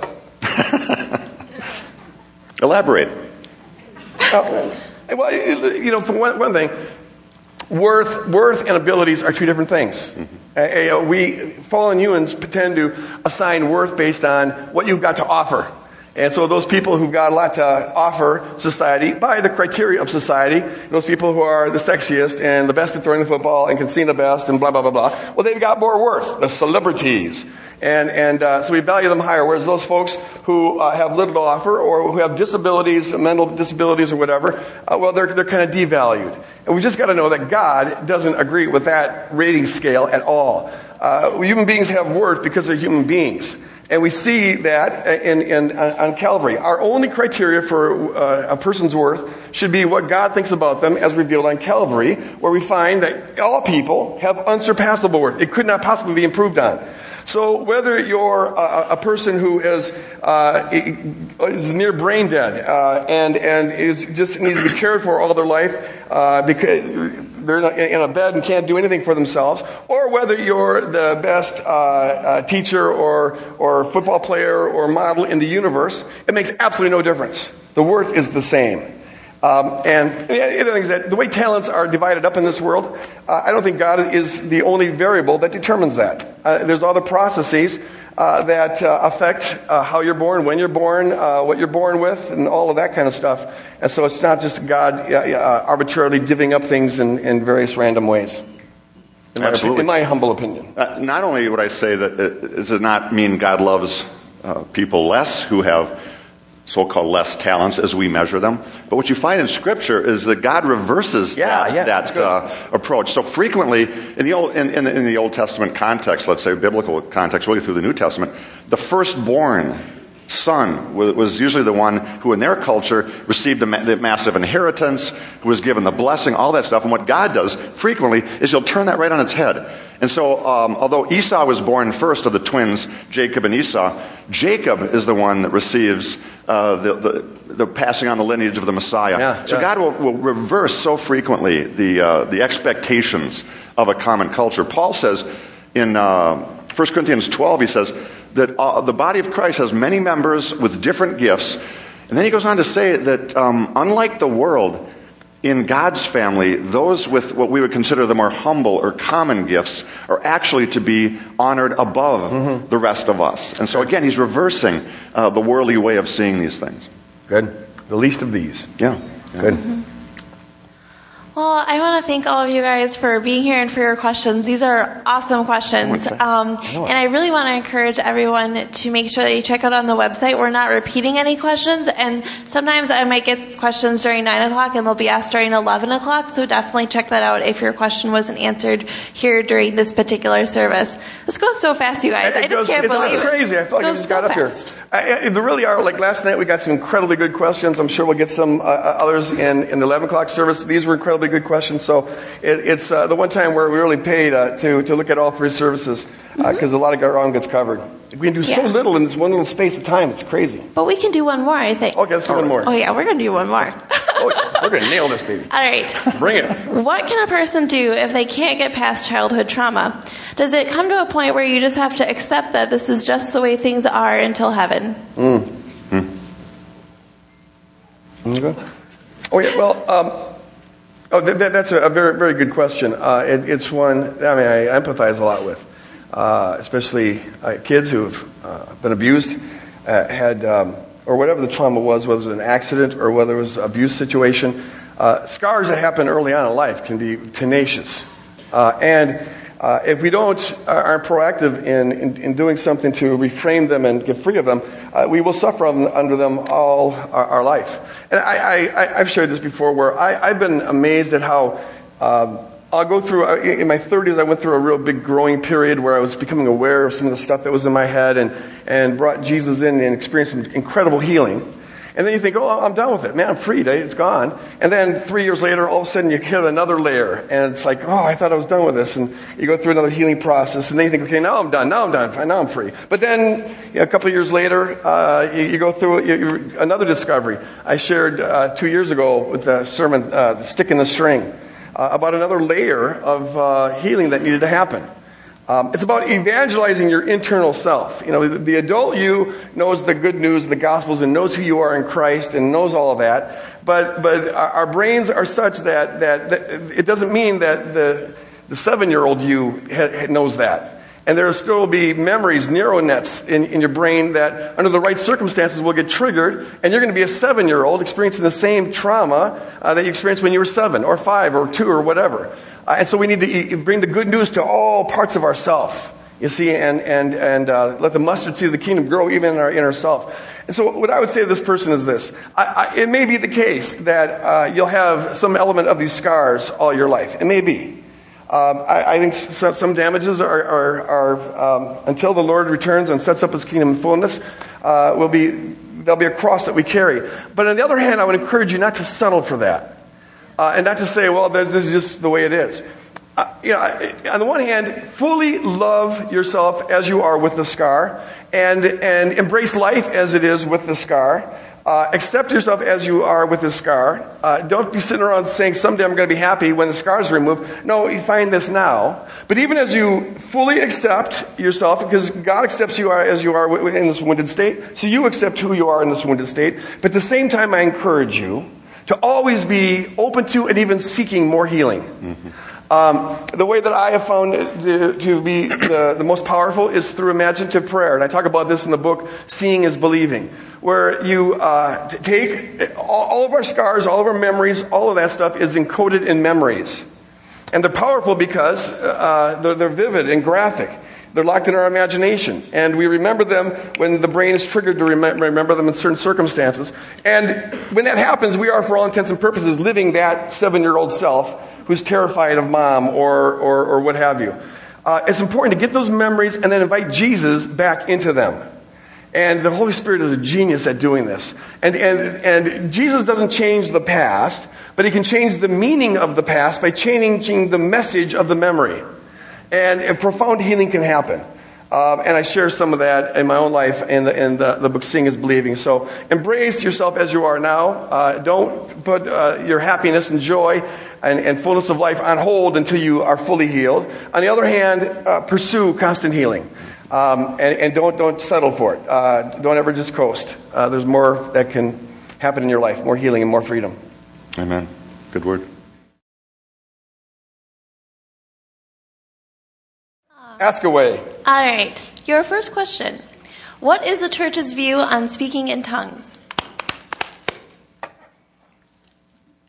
Yeah. Yeah. So this has been uh, a controversial question for the last hundred years. Uh, the Pentecostal movement, which really arose in the, the first decade of the 20th century, um, was largely characterized by well, those are the folks that speak in tongues. And then the charismatic movement, which came after that in the 50s and 60s, was characterized by this phenomenon of speaking in tongues. Uh, Woodland Hills, our, we're a church that has been influenced both by the charismatic uh, Pentecostal perspective. In fact, Greg really got saved in a context where that was part of what it meant to be a Christian. I was a holy roller. Absolutely. I sure was. And uh, others of us uh, come from, from more conservative evangelical traditions where that doesn't happen. Uh, in fact, uh, I grew up in a church context initially where um, the teaching was that th- those kind of gifts, the more miraculous or supernatural gifts, uh, pr- kind of died out in the first couple hundred years of, of the church's history, and we don't see those anymore except by those Pentecostals. We're not quite sure what they're doing, but um, they're nice folk. You just don't go to their churches. Uh, and Woodland Hills um, has, has been a blend of that from really its beginning, which I think is absolutely wonderful. My earliest church experience was one where the, our church split over this issue, and it was uh, just a nasty, nasty uh, falling out of friends and family, really, over this, this issue. So I'm glad to say, in, in Woodland Hills, uh, we do hold, as a leadership position, we hold that all the gifts mentioned in the New Testament are available today. Um, but we don't hold that uh, there's one special gift, let's say tongues, which everyone should have. We think that Paul teaches in 1 Corinthians 12 that um, all the gifts are available, but that God disperses them as God wills. And that we're, we're certainly encouraged to seek the gifts and to be open to God, but there's no one gift that sort of typifies the really elite Christian. That's, that's God's business. The only thing I'd add to that is that um, uh, we have to always remember that the, the New Testament church uh, was uh, composed of house churches, groups of you know probably around 30. Like our, our Sojourners ministry is kind of what a New Testament church would look like. We have communities of about 30. And whenever uh, any New Testament author is writing about the church, they have that in mind.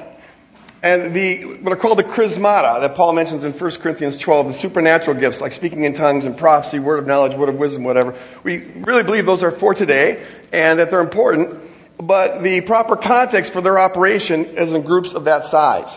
When Paul's teaching about how the gifts are supposed to be used, he's not envisioning a crowd like this, um, uh, where we, most people don't know one another and there's no way to discern what's going on. It can result in total chaos.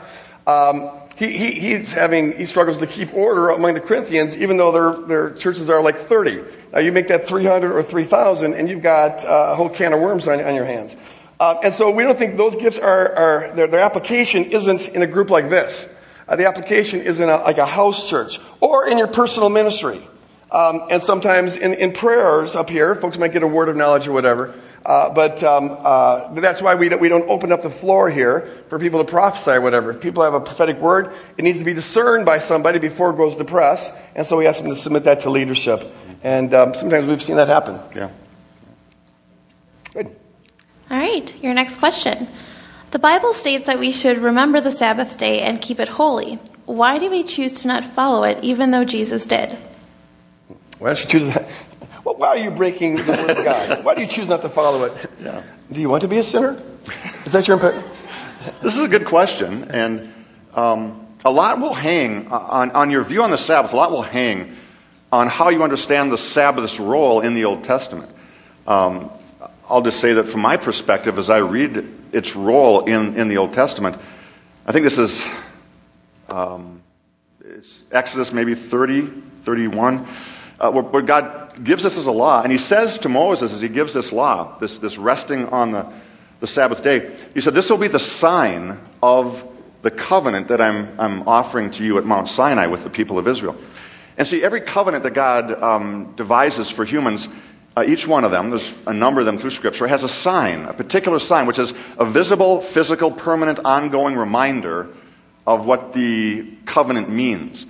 And so I, I read that as the, the, the designated, God ordained sign of the Sinai covenant. When God creates a new covenant in Jesus Christ, I think there's a new sign that comes with that. I read that to be the Lord's Supper. And so, um, if you want to keep the Sabbath, I think that's fine. But um, that was designed for the Jewish people under the Sinai covenant as the sign of their particular covenant. That's why Paul, when he talks about Sabbaths and days of uh, special days, he says we're not under that obligation as new covenant people because a, it's a different covenant. Uh, and so that's how I yeah, read. Colossians 2.16, Paul says, Yeah. uh, in light of what, what Christ has done on the cross, don't let anyone judge you about Sabbath days or uh, about any particular holy days. Uh, some people uh, esteem one day to be above another. Others esteem all days to be alike. Everyone's got to follow their own conscience. And we find in the early church that after the resurrection, uh, the, the uh, worship shifts from Saturday to Sunday because that's the day that the Lord was, was raised on. And, um, um, and so they're aware that this, this Sabbath, uh, as a sign of the covenant, was something that was intended uh, for the Old Testament, but not necessarily carried over into the New Testament. Yeah. All right, your next question. How can hell be defined as separation from God while also maintaining that God is omnipresent? Mm-hmm. How can hell be? Sure, sure, sure, sure. sure. Well, I'll take a stab at this and see what. um, you know, the, the, the, the, you find this in, throughout the whole scripture is that on the one hand, uh, we're, we're taught in various ways that God is at all times and all places. And the author says, even if I make my bed in Hades or Sheol, uh, that he is with me. Uh, and sometimes that's translated, even if I make, if make my bed in hell, he's with me. So there's this sense in which God is everywhere. On the other hand, there's also this uh, uh, teaching running throughout Scripture that there's a, a, qualitative sense in which God is sometimes more in one place rather than others. Um, the room was filled with the presence of God, or the power of God came down. We talked this way today. You know, we just sang a song. You know, God, uh, send your spirit. Well, isn't God everywhere already? Why would we be asking to send His spirit if He's already here? Um, well, he is already here in the sense that he's the one who holds all things into existence, right? Um, but uh, the, the, the, there's a qualitative sense in which he's only there when people invite him.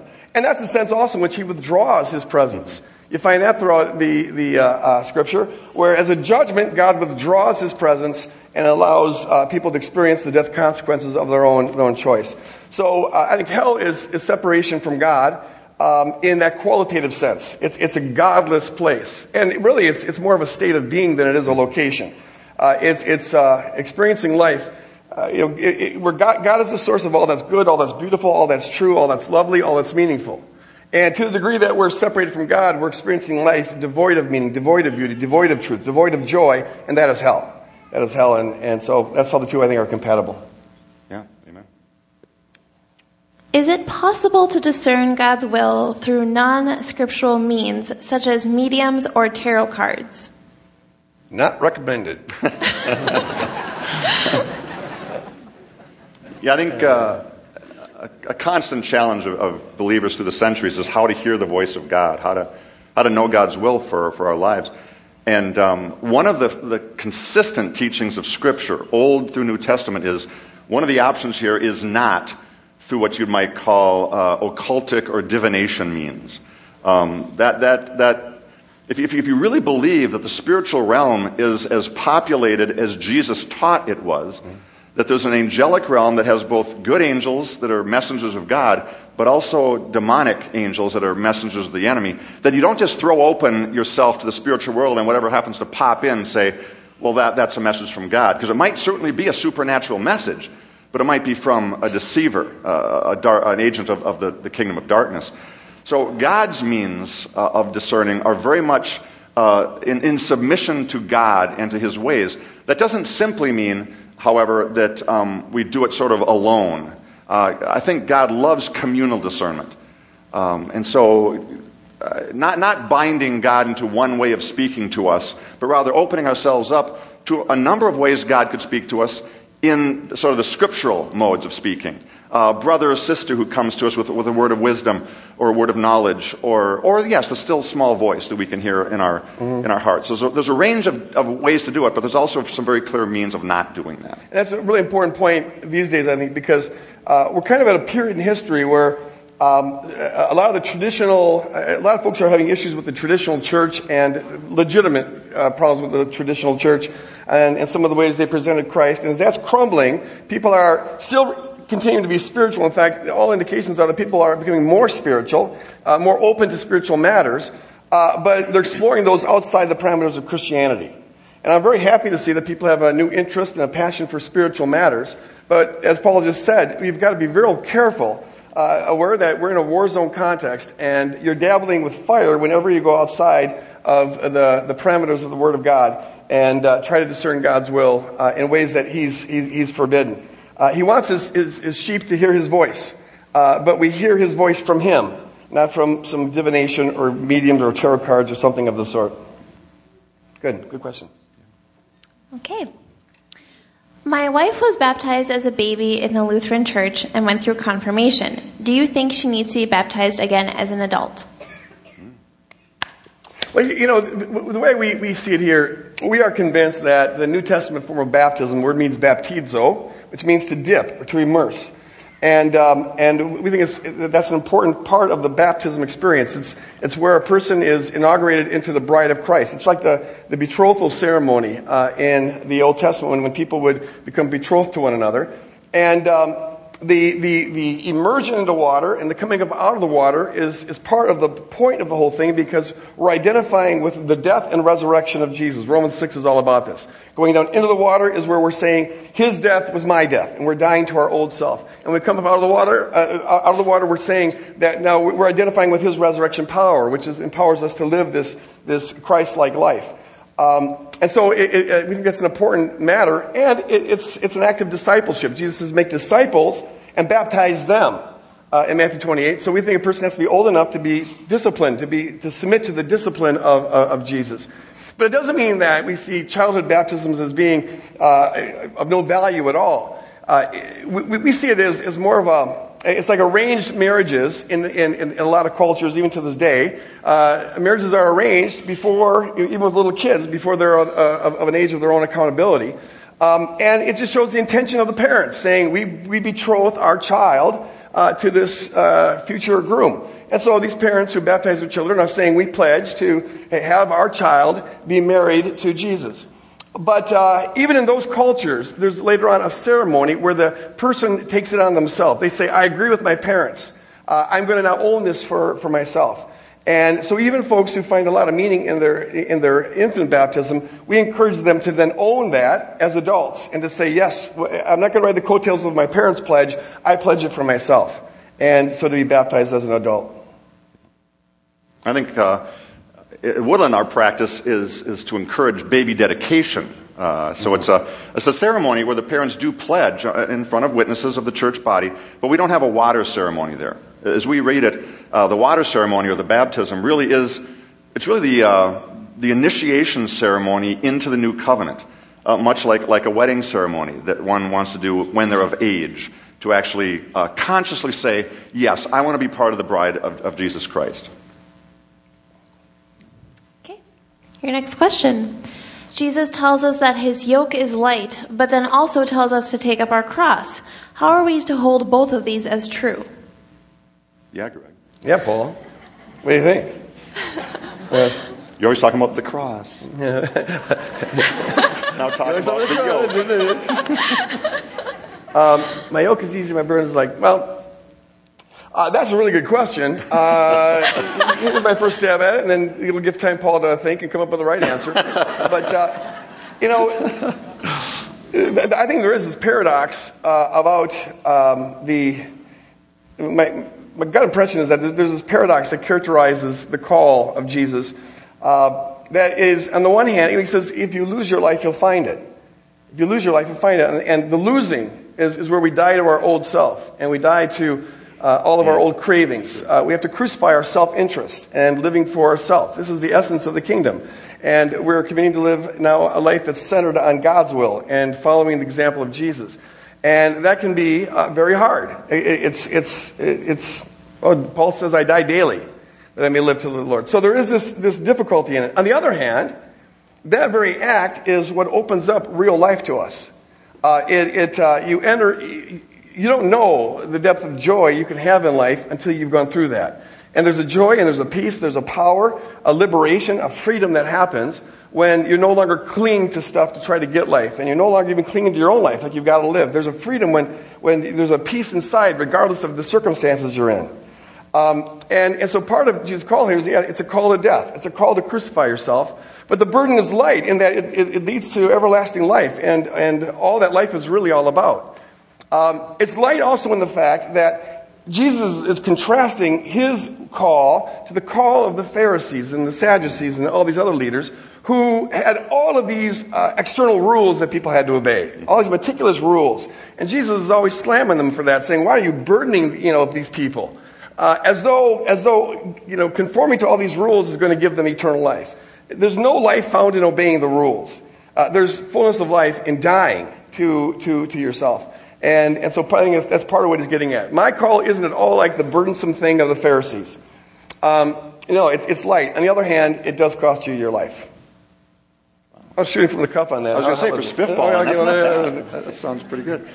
Yeah, I think that's true. come up and, and because I've had time now to come up with the right answer. um, it- Jesus, right? He, for Jesus, love, it, the paradox of love is really, I think, uh, why Jesus talks so paradoxically sometimes. So, in one sense, love is, is the most easy thing there is because you've been, we've all been wired for unconditional love, both to receive it and then to give it.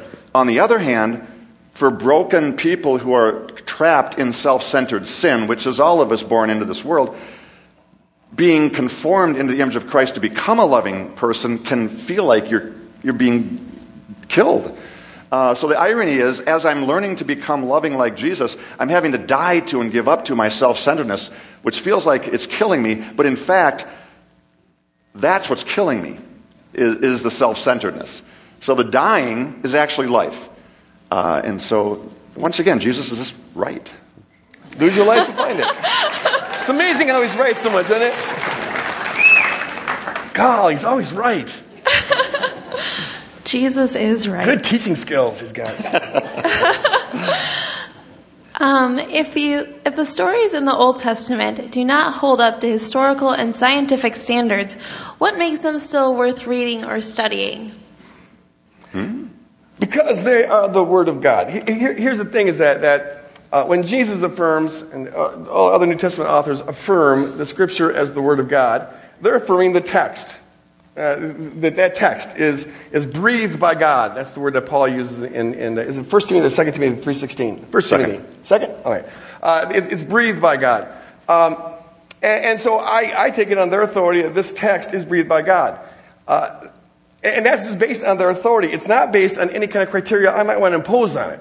And so we come along and we come up with the idea that, oh, it's got to correspond to history exactly or correspond to science exactly or whatever.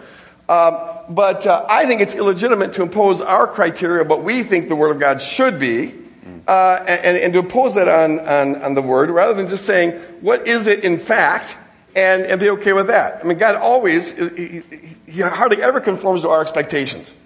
Um, he's always surprising us.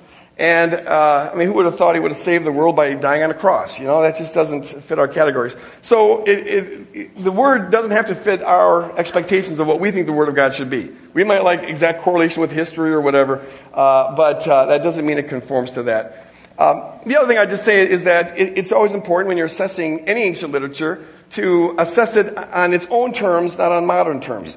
And the ancient way of doing history was, was different than the modern way of doing history. They, they, uh, they, they intended to report what happened, but not in a meticulous kind of way that we do today. They, they were, well, one author uh, uh, described it more as an expressionistic portrait rather than a photograph.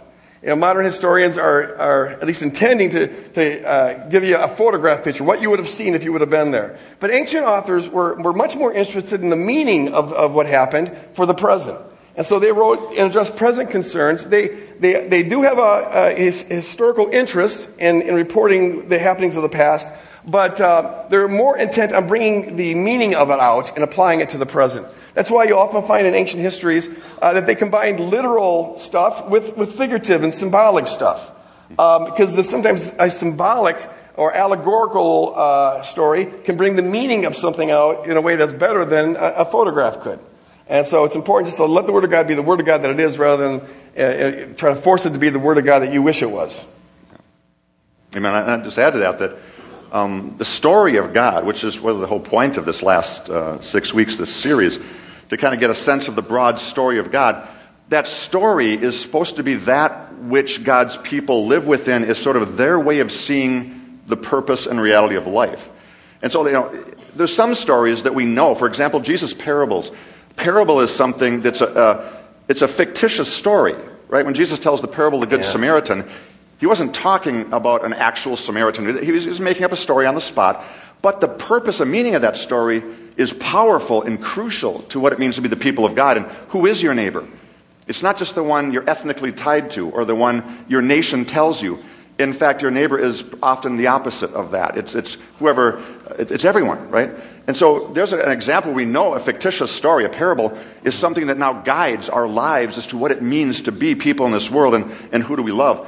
So that's why the story of God, regardless of what genre is, regardless of whether it's historical or not, can be the very thing that guides our way of seeing life and, and how to value things that God values. I, one more thing to add about that, and here's why I think that this is an important question, is that I am so grieved by how often I hear and even meet people who walk away from the Yeah. faith because they took a college course uh, in the Bible as literature and became convinced that the Exodus story doesn't correspond to archaeology or some other story isn't uh, uh, solidly rooted in history, and they, for their, their, they give up their faith in Jesus because of that.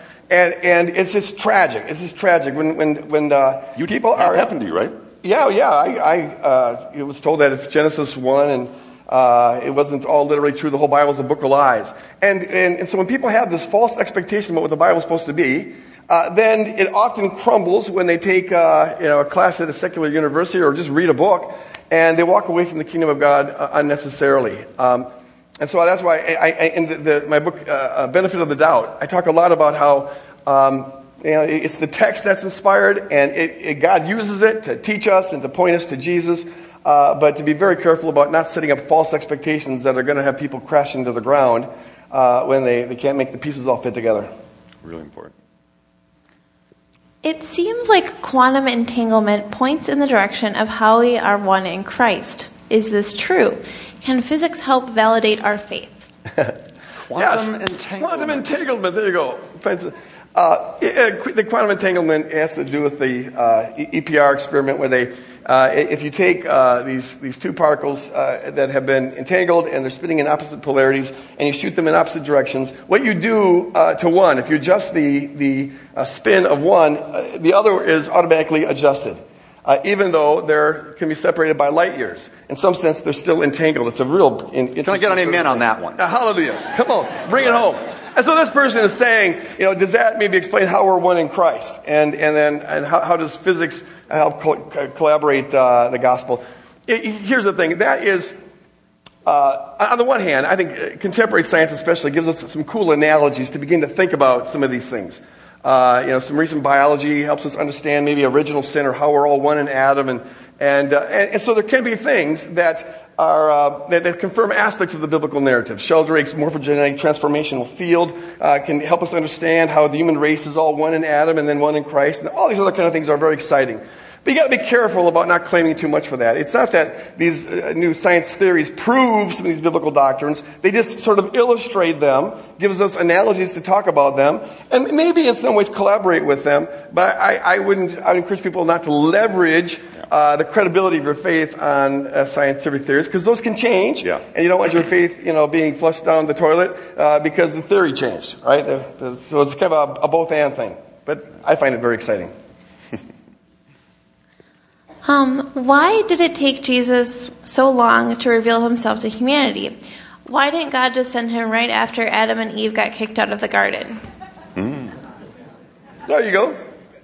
Why this long story? Bible could have been a whole lot shorter. Yeah. Could have been four chapters. Paul, chapter three, chapter four were redeemed. Come on, Paul, tell us what's going on here. Yeah. Well, interesting, in the third chapter of Genesis, where the, the fall happens, within a matter of verses, uh, God is giving the first, what we call the, the first gospel, uh, proto evangelium, the first gospel.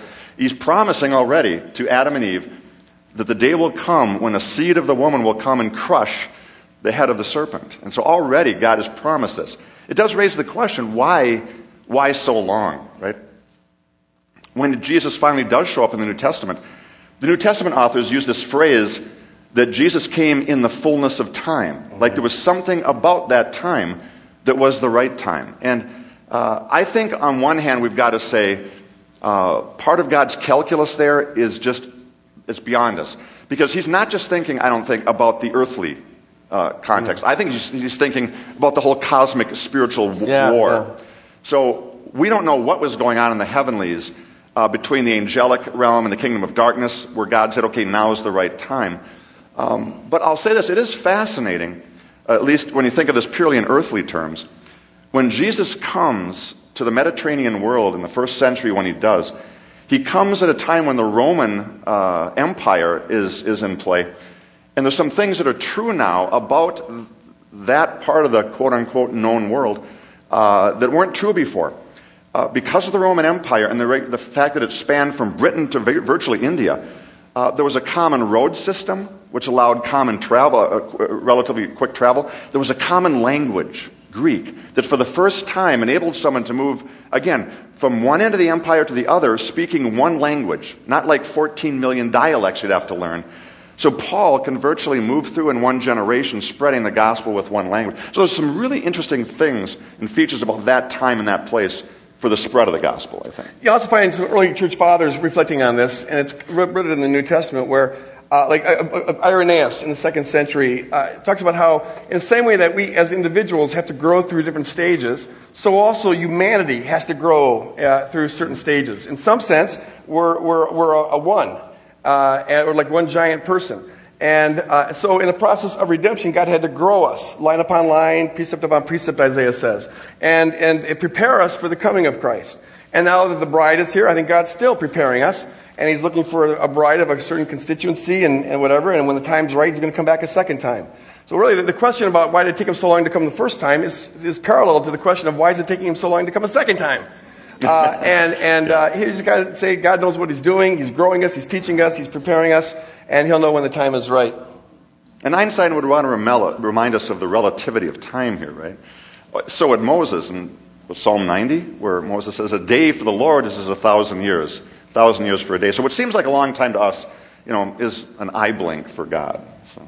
True that. Okay. Which suggests you're wrong about foreknowledge. Yeah, you're off your rocker.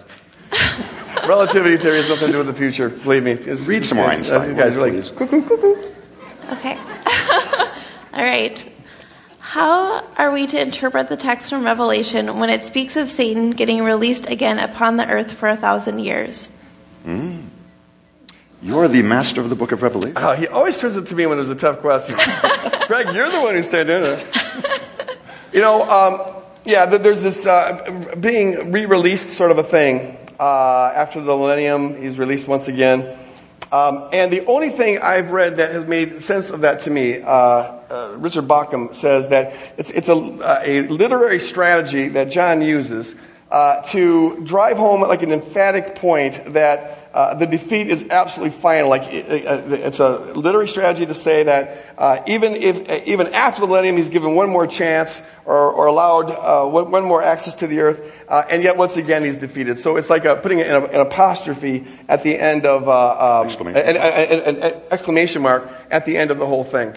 Uh, but I myself am, am, am, not an expert on that at all. I'm kind of rather mystified by it. The, the, the, point I've been focusing on is just the symbolic quality of all of that material.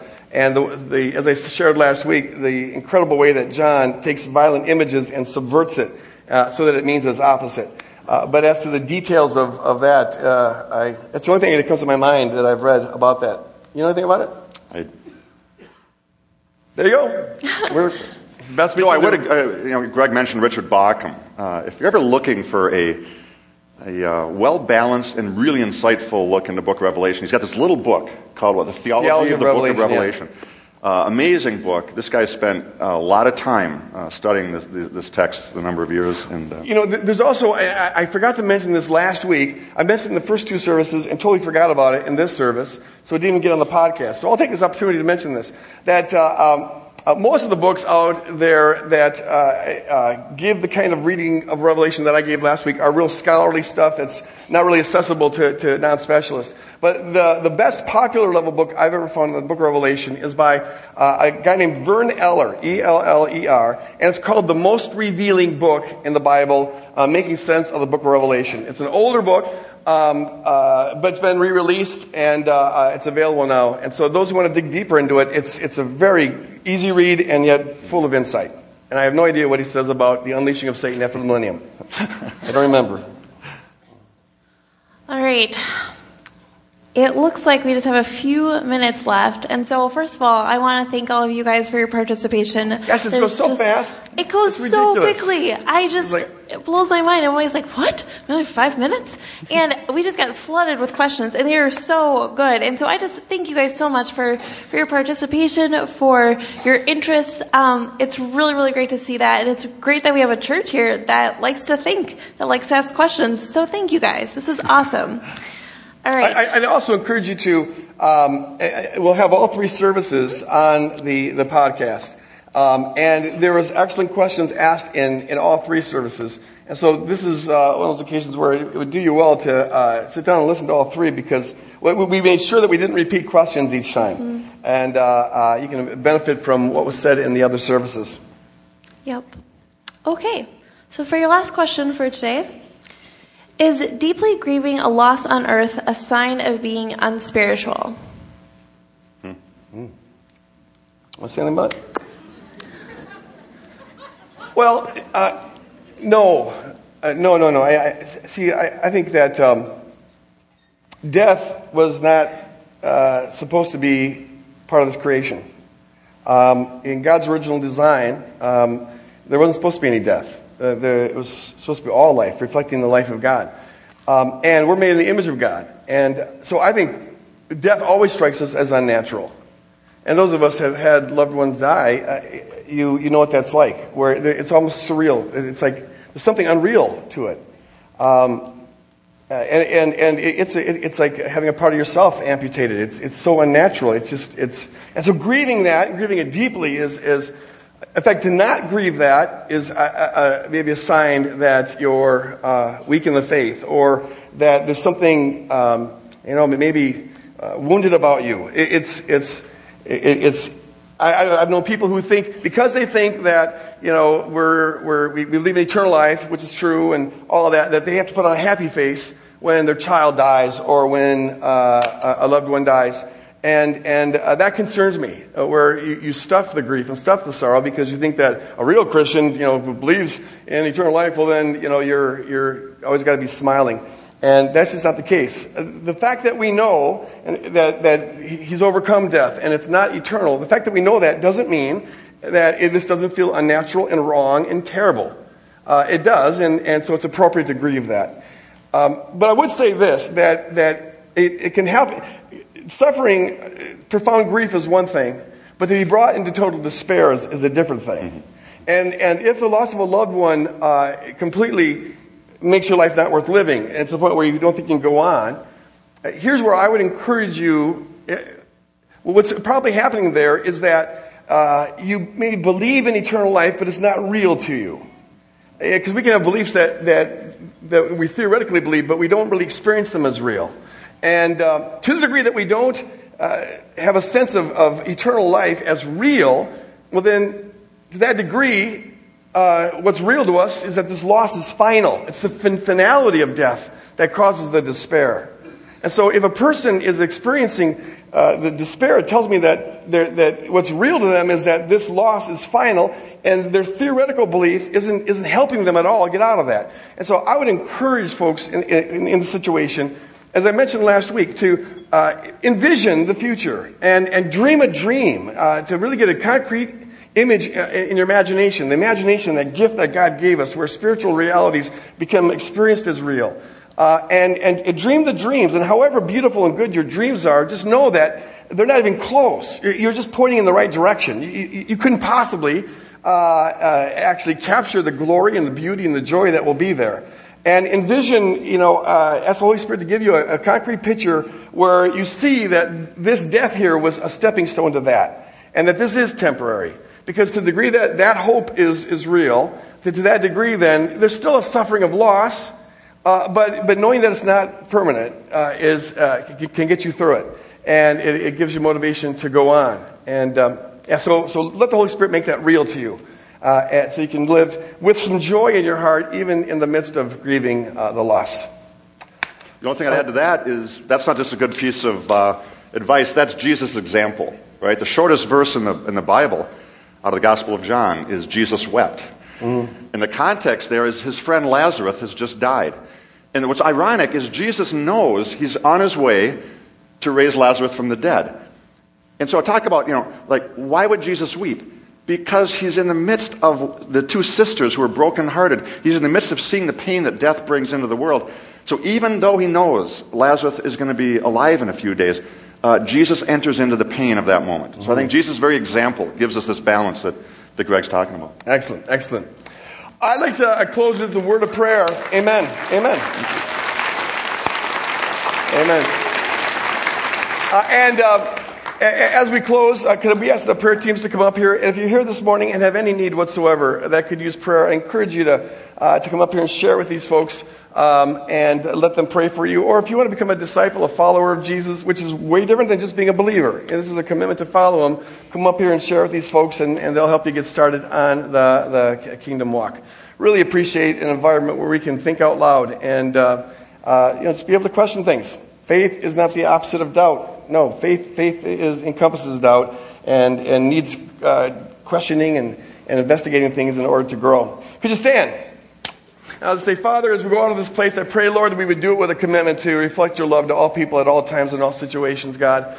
Help us to be your faithful bride, walking in the power of your Spirit, loving on people the way you loved on us. Um, as we now leave this world, to be, or leave this church to go on a world uh, that is uh, calling us to be light in the midst of darkness. Let it be so, Lord. In Jesus' name we pray. And all of God's people said, Amen. Amen. God bless you guys. Go out and love on the world.